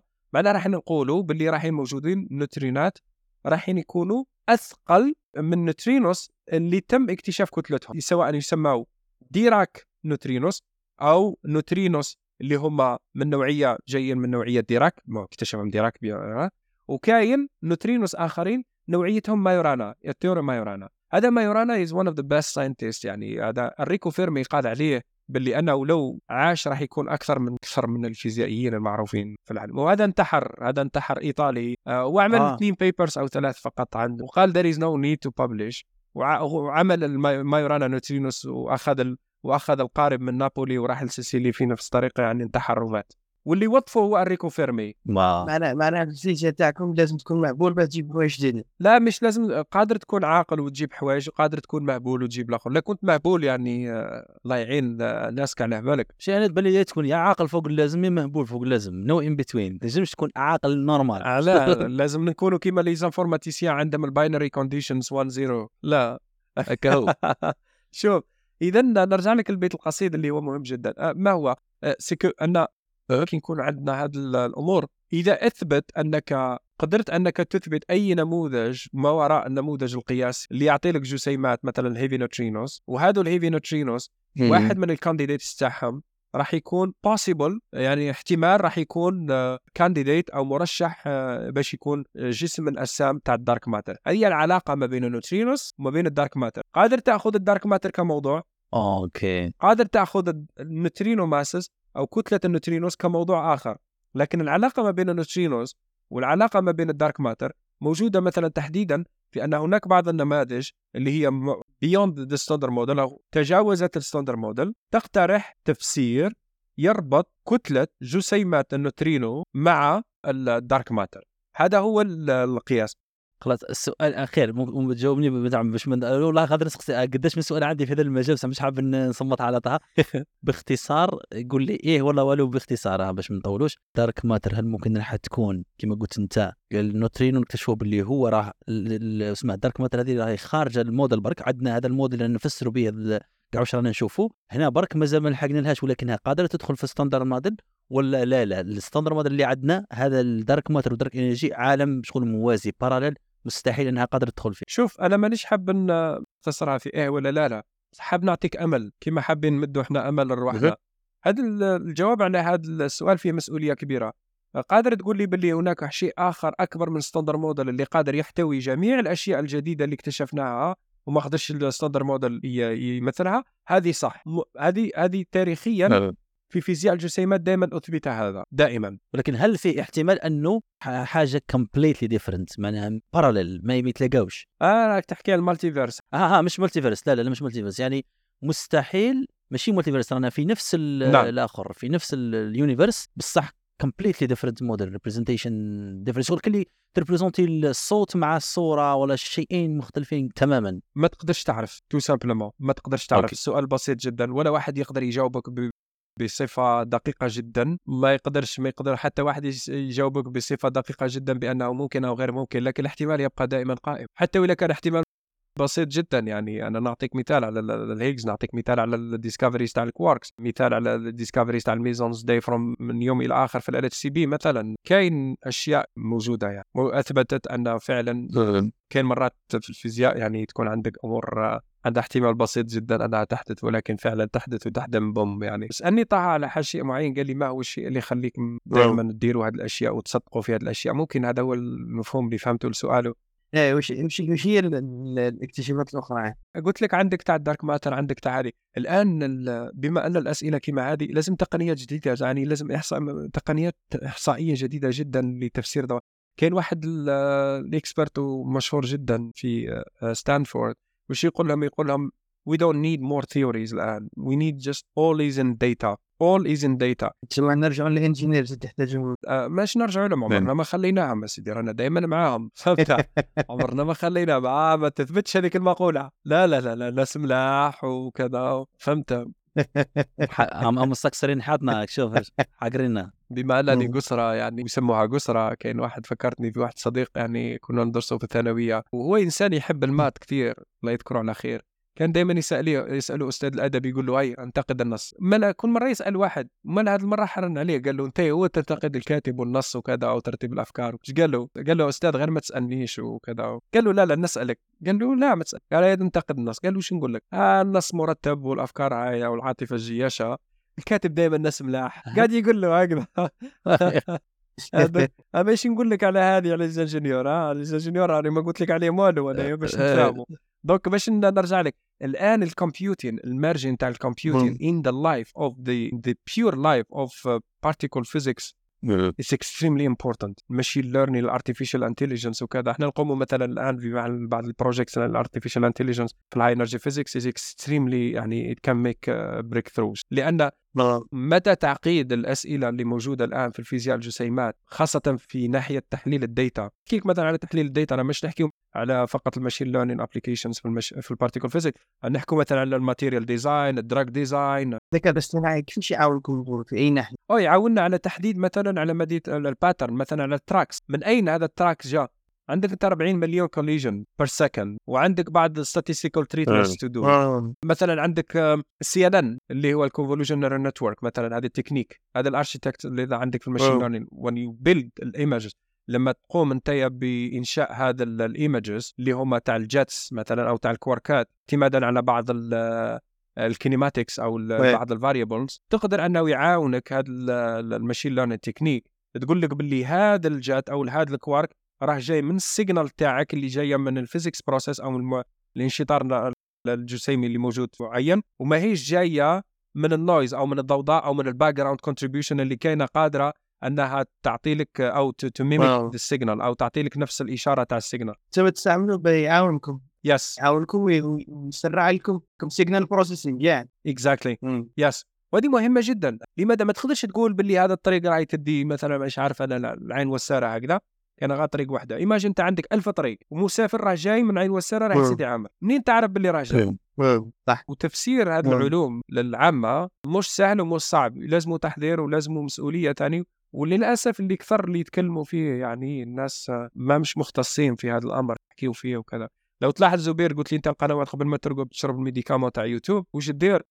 انت تروح مثلا شفت قبل لي ناس هادو اخذوا شوطه كبير باش يتدربوا على انهم او باش يتعلموا باش يحكيوا في هذا الموضوع. لازم احترام الاختصاص بهذا للاسف البشر. حتى كما هذه قناه بي بي اس سبيس تايم المقدم تاعها راح لي اسم اوداد حاجه هكذاك، هو ثاني باحث ما بعد دكتوراه في جامعه كبيره، فيرميلاب نفسهم يجيبوا ثاني باحثين. ف اليوم كاين الفيزياء الدقيقه كيفاش نقدروا ندوروا ولا ما هي المجهودات اللي لازم نبذلوها باش نوصلوها للنشر. بارك الله فيك، هذا سؤال هايل. لأنه أنا أقول لك أنا صراحة كمستمع كان نرجع للاستماع نقول بلي زبير عقب 5 سنين هو يتفرج اليوتيوب يقدر اليوم يتحاور معك ويفهم المجال تاعك. فكيفاش اليوم نقدروا نبسطوها ونخلوا أنه الناس يفهموا بلي هذا العلم كما هو كما علم الرياضيات ولا علم الآخر ما هو علم يعني نقدروا نخوف فيه ما يخوفش نحو هذاك جانب الخوف. نعم بارك الله فيك على السؤال هذا. أخطأها. شوف النظرة عمرها ما كانت عندها علاقة تعقيد عن الموضوع، نظرة شيء عمره ما كان عندها علاقة بصعوبة شيء. يقولوا مثلا حاجة نادرة مش معناها أنها صعيبة مش موجودة. برك احنا بالنسبة لنا مثلا القضية نعطيك تجربة شخصية. احنا بدينا في 2013 جيت أنا وزميلتي كانت بوست دوك، عملنا تجربة دورة في الجامعات الجزائرية وقمنا بتكوين مثلا بعض الطلبة كانوا 170 طالب في 3 جامعات أو 4. مش راح نقول لك الطرق إلى عين صالح كانت سهلة أو طرق كل الطرق تؤدي إلى عين صالح ولا روما ولا مكة، ولكن راح نقول لك كانت شوية صعبة وكان هناك بعض الأوبستكلز مش راح نحكي عليهم لأن الناس ما تأمنش بالموضوع هذا. ما كان عندنا فيها لا ناقة ولا جمل، كنا فقط نريد أن نكون ونعمل هذه ننشر الموضوع بصفة عامة. لما تنشر مثلا البارتيكل فيزيكس في الكوميونيتي في المجتمع راح ينتبهوا وراح من بعد تبقى على مجهودات ولا على موتيفيشنز الناس اللي راح تعمل أو تبع هذا الموضوع فيما بعد. هذا الشيء. الشيء الثاني اللي هو مهم جدا طه وزبير، في الجزائر كان عندنا كثير من هذا الموضوع، كان عندنا كثير من اللي اشتغلوا في هذا الموضوع. للأسف day by day it's getting less and less. أنا الآن الحمد لله يعني بصفة يعني شخصية مع مجهودات بعض الزملاء الموجودين في الوطن قمنا بتنظيم يعني ورشات. ما حبناش حبوا ننظموا الكونفرنسيز ما عندهم حتى فايدة صراحة. يعني بالنسبة الآن لازم التكوين، لما الناس تتعلم أكثر تقدر أنها تنتج أكثر وبالتالي تقدر تتكلم أكثر وبالتالي تقدر تنشر أكثر. علاقة ببعض. إيش مستحيل تجيب تقنية جديدة نجينا نحكي لك عن البارتيكل فيزيكس سترينج ثيوري والجرافيتيشنال ويفز في منطقة غير موجودة تماما فيها. ناس راي تحكي كيفاش أنها تهتم، كيفاش أنك تهتم لازم تنشر وكي تنشر. دايما مد المثال بالكرة القدم، الرياضة المفضلة لدي. مثلا كرة القدم مستحيل تجي تحكي لهم أنت على كرة القدم ورائعة كذا، كثر لهم ستاد بزاف تلقى المبدعين بس. دير لهم تيرة واحدة برك في الجزائر ما كانش. حط ستاد في كل آخر تلقاها كيف في الجزائر. وش تدير؟ جيب ناس بزاف. ستاد هو بالنسبة لك هو التيرة. كي نقولوا تيرة راه مش معناها تجيب مثلا مؤسسات ولا تبني جامعات بزاف ولا دير لا، جيب ناس ديزيكسبير بزاف يحكيوا على أمور بزاف وخليهم من بعد تظهر. شفت كيما انت التقيت مع زويل والتقيت مع ناش كيفاش بالك جلسة واحدة تلاقيها في حياتك ساعة واحدة تغير لك. كاين انا بالك يتلاقى مع رشيق في سيدي عامر الطفل هذاك اللي قرا في ابتدائي ولا كذا، بالك بالنسبه له عائله بسيطه منا اكثر طموح انه يروح يقرا في جامعه المسيله هارفارد تاع الجزائر. لا بالضبط موجوده يا موجوده. ولكن يتلاقى معاك يلقاك باللي انت من الفيلاج تاعو ولا من القريه تاعو. تقول لي جماعه سيدي عامر يتنوعوا علينا. يقول لك قلت لنا سيدي عامر فيلاج، لا سيدي عامر مدينه ضخمه. لا قالوا فيجيك يقول لك هذا قرا معايا في يسموها الاخر تاعكم بنو رشد ولا قلت لنا اسمها ولا حسن البصري.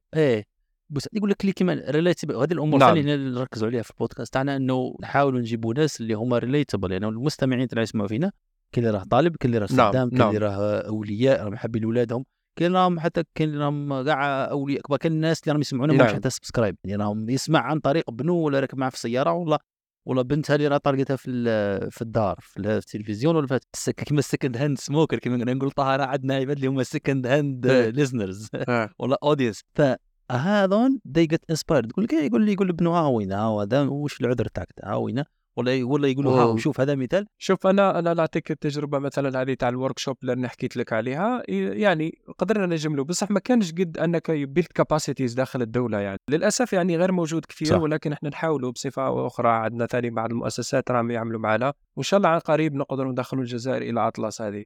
بالنسبه للناس اللي يعني العامه وكيفاش نقدروا. انا مثلا عندي الان بي اتش دي ستودنت باتنا ما شاء الله عليها، لما سمعوا بها في ايطاليا وفي المانيا تعمل معنا في اتلاس بيلدوزر ما شاء الله، بعتها الى سيرن وبعتها الى اي سي تي بي ان شاء الله، وشي از دوين اكستريملي. طلعت مباشره من جامعه باتنا، مش طلعت موجوده في جامعه باتنا، لان حاب نبني مثال معين. قال من الجزائر تتخرج طالبه او طالب من الجزائر تروح دير بوست دوك في جامعة عريقة. هذه it's ongoing wait for it، هذه موجودة الآن. صار لها كما الإلكترونات كينقزوا من ليفل موجودة بإذن الله. في الجزائر حابين نعملوا مع الناس اللي هم كومبيوتين، نستثمروا فيهم في الهاي انرجي فيزيكس، هذه it's ongoing. هذه اللي كنت حاب نقولها لك، حاب نقول لك اسقسك عليه أنه كاين واحد المجالات اللي ما يحتاجوش نبنوا هنا الهادرون كلايدر بين وساره وبيرين ب5 مليار دينار. ايه يا هذيك القريمه الناس الله يبارك شباب وشابات عندهم في الراس يقدر، كاين في الكمبيوتينغ كاين في الداتا اناليسيس داتا ساينس. إيه؟ هادو اللي حابينهم وراكم كيما يقول لك، اسمح لي قاطعتك، pronounce yourself please. حنا we are hunters. شوف اي واحد باحث تلقاه is not builder forget about him ولا her. أي واحد ما عندوش شخصية أنه يبني راح يكون التايم لايف تاعه غير على جاله هو. أي واحد يقول لك فهمت كلش ولا نعرف كلش ونقدر نجاوب على كلش، قل له شكرا جزيلا وموفان. هنا رشيق في هذه النقطة تاع أنه كيفاش نربطه بين أنتم كباحثين ولا ناس الهاد هانترز، ناس اللي عندكم أنتم الفرص وحابين تلقوا عناصر اللي حابين نعم. أنتم يستفادوا من هذه التجارب اللي تعطوه ولا من الفرص. وكاين ثاني طلبة اللي هم مبدعين، بصح ظن ما تقدرش تقول بلي المخطئ هو انتايا ولا بالك مسؤول في الجامعة. ظن مسؤولية مشتركة وقدر على كل المسؤولية مجزة على قدر كما يقولون الامباكت تاع الشخص. لازم كاع احنا عندنا مقولة نقولوا تعطيه الكرد ما يلوح، يعني الانسان اللي تعطيه الحجرة في يده مش راح يلوح. لازم المبادرة تجي من الانسان. صح انا معاك، الطالب لازم هو يحوس، ما يجيش يحوس هم يجوا يخطبوه الباحثين هو قاعد في الجامعه تاع باتنا ولا القواط ولا سوق حراس ولا مستغانم. ولكن لازم كيما نقولوا هنا شويه منا بالك واحد يزيد لواحد برك من هذون، يزيد شويه في الافورت تاعو، ينقز نقز كيما تاع السطات تاع التنس، نقز الفيديو ويروح للجهه تاع الاخر. فممكن بالك هذاك الطالب يكون مبدع، ولكن مسكين الانفايرمنت اللي فيه الجامعه فيها ماهوش متاح له، الاساتذه تاعو مش حكيلوش كاين، وبالك حتى في الانفايرمنت تاعو بالك عائله بسيطه بالك امكانيات ما عندوش، ولكن ما هوش عارف اللي عنده.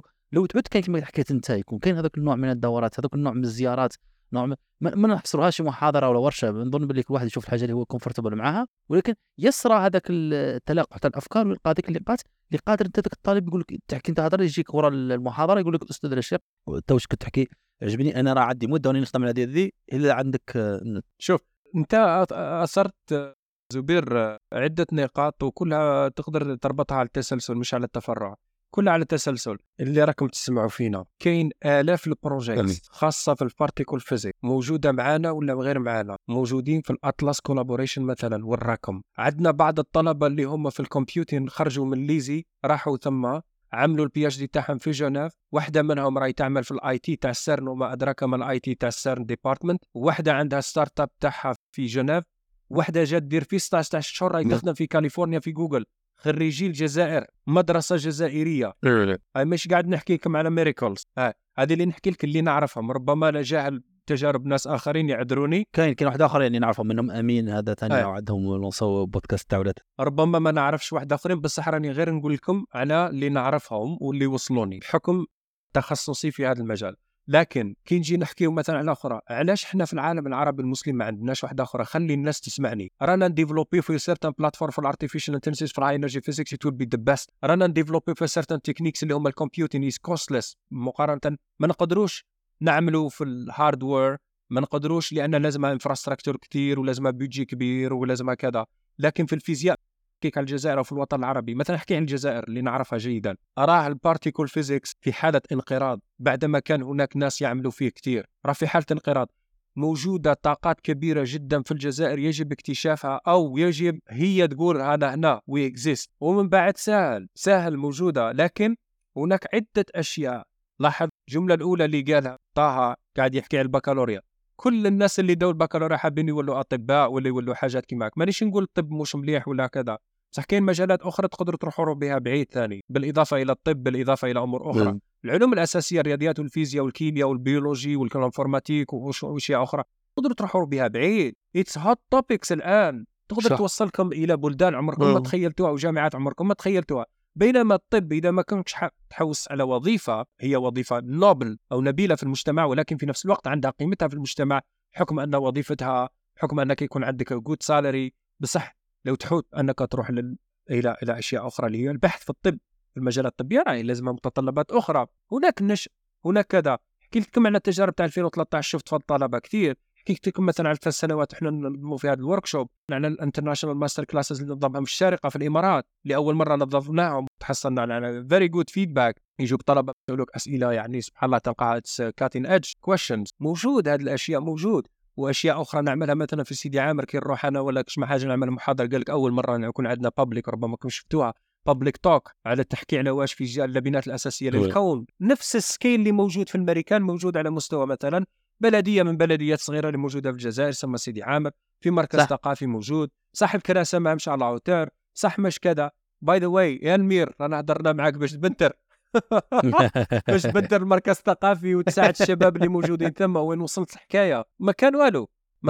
وبالتالي هذه المجهودات حتى الإكسبير، أنا درك ندور لونتين الناس اللي إكسبير اللي راهم يخدموا في مجالات مش غير تاع الفيزيك البارتيكول، حتى فيزياء أخرى أو فيزياء، ولكن راح نكون أناني يعني شوية باياسد للفيزياء موجود. ما تستناوش الرات كاربت علاه، باسكو إحنا عندنا جزائريين نعرفوا بعضنا، عندنا مسؤولية عامة وهي نحبوا نمدوا للجزائر أكثر، وبالتالي نخسروا من جيوبنا ونديروا ما سموش سموا استثمار في النشأ اللي موجود عندنا. بلادنا تحتاجنا، ما نحتاجوش بروتوكولات ولا كش ما حاجة، فتحوا لنا برك البيبان وخلونا مع الطلبة وانتم معاهم، مش راح ندوهم. كما في يوم من الأيام نحكي لكم قصة في جامعة من الجامعات كي قلنا لهم راح ندير لكم وركشوب راح تجيو مع الآخرين، واش قالوا؟ قال لك راك جاي تجي تدي في البي والبيو راه خالص، قال لك راك جاي تدينا في الطلبة، وإحنا الطلبة كانوا عندنا 6 رانا نخدموا معاهم في الخارج، مانا جايين ندوا لهم الطلبة تاعهم. حتى بعض الزملاء الكوار كي سمعوا بعض الحكاية راحوا، يعني مش الأمور كما هذا استثمار للبلد من البلد للبلد في البلد. يا روح أنت فاهم. أنا كان عندي سؤال أخير أستاذ رشيق، ما نصيحتك للناس الطلبة والنشء اللي راهم مثلا في الإكمالي ولا في الثانوي يسمعوا فينا اللي مهتمين بالفيزياء كيفاش يمشوا يتخصصوا في الفيزياء، وما هي نصائحك الموارد اللي من غير الإنترنت ولا تنصحهم مواقع يعني البحث، وكيف الخطوات اللي يديروها باش يجيو يتخصصوا؟ الناس معنا بالقربة اللي راهم في إطار البحث باش يتصلوا بي، رانا حنا نعطوهم إن شاء الله اللينكدين ونعطوهم إيميل باش نحب يتصل بك. ولكن الطلبة اللي راهم في الثانوية وفي بداية الجامعة واش نصائح؟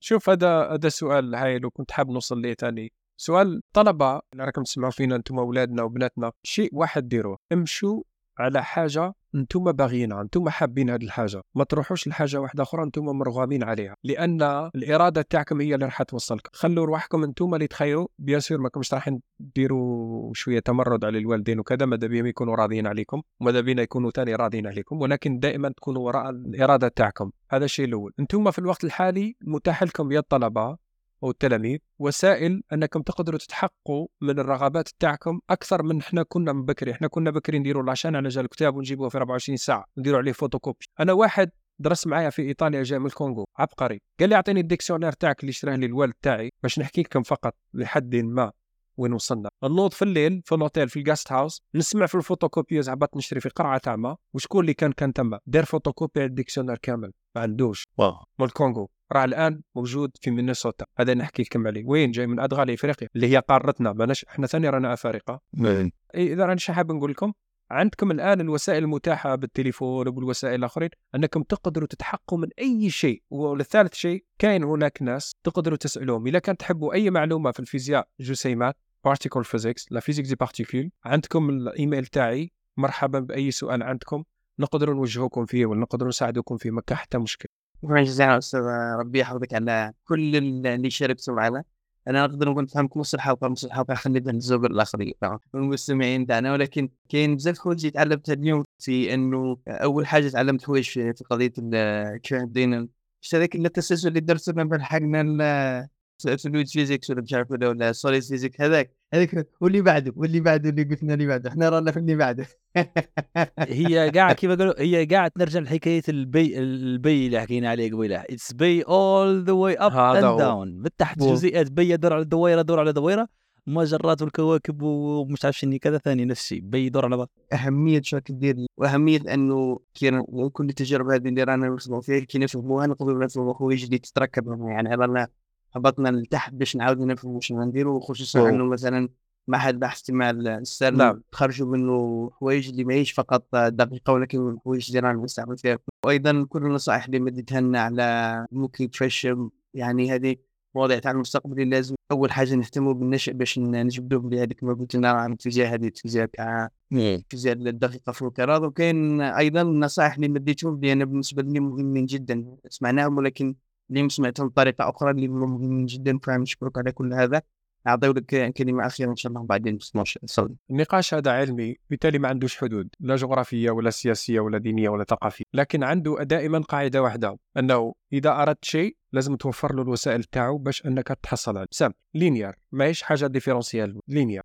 ما هو في الأمور العلمية تريد أن تدرس فيزياء تخصص فيزياء جسيمات تتخصص فيزياء تدخل الجامعة تدرس جيد تحصل على مفهوم جيد للمواد تتخصص في فيزياء الجسيمات تلاحظ في فيزياء الجسيمات في أي مجال تريد أن تعمل تذهب إلى الخارج لتزويدك بتكوين يعني أعلى وفرص أنك تلتقي أو أنك تمارس أبحاثك بتجارب عريقة مثلا موجودة في سيرن لأن للأسف ما هيش تجارب موجودة على الطاولة أو في المخبر الصغير لكن موجودة في مركب فيزيائي كبير جدا كومبلكس اللي هو سيرن اللي هو أعضاء فيه دولة 41 دولة وتعمل فيزياء جزيئات. هذا طريق جيد. هناك طريق آخر تعمل ثاني فيزياء جسيمات بالتركيب مع الكمبيوتين والإنفورماتيكس. This is outstanding. هناك overlap ما بين التو دومينز. This is حاجة شيء معين. أنتم اللي راكم في الجزائر تسمعوا فينا أو في الوطن العربي أو بصفة عامة كلهم يسمعوا فيه. وقلكم هذا الاختصاص نادر. البارتيكل فيزيكس is a luxury field with all due respect to other fields. Is cutting edge. هو شيء يبحث عن أشياء جديدة. قوانين جديدة لاستعمالها في فهم الطبيعة أكثر والبنات الأساسية اللي موجودة فيها أو تركبها. ما هو شيء كلاسيكي يبحث عن أشياء.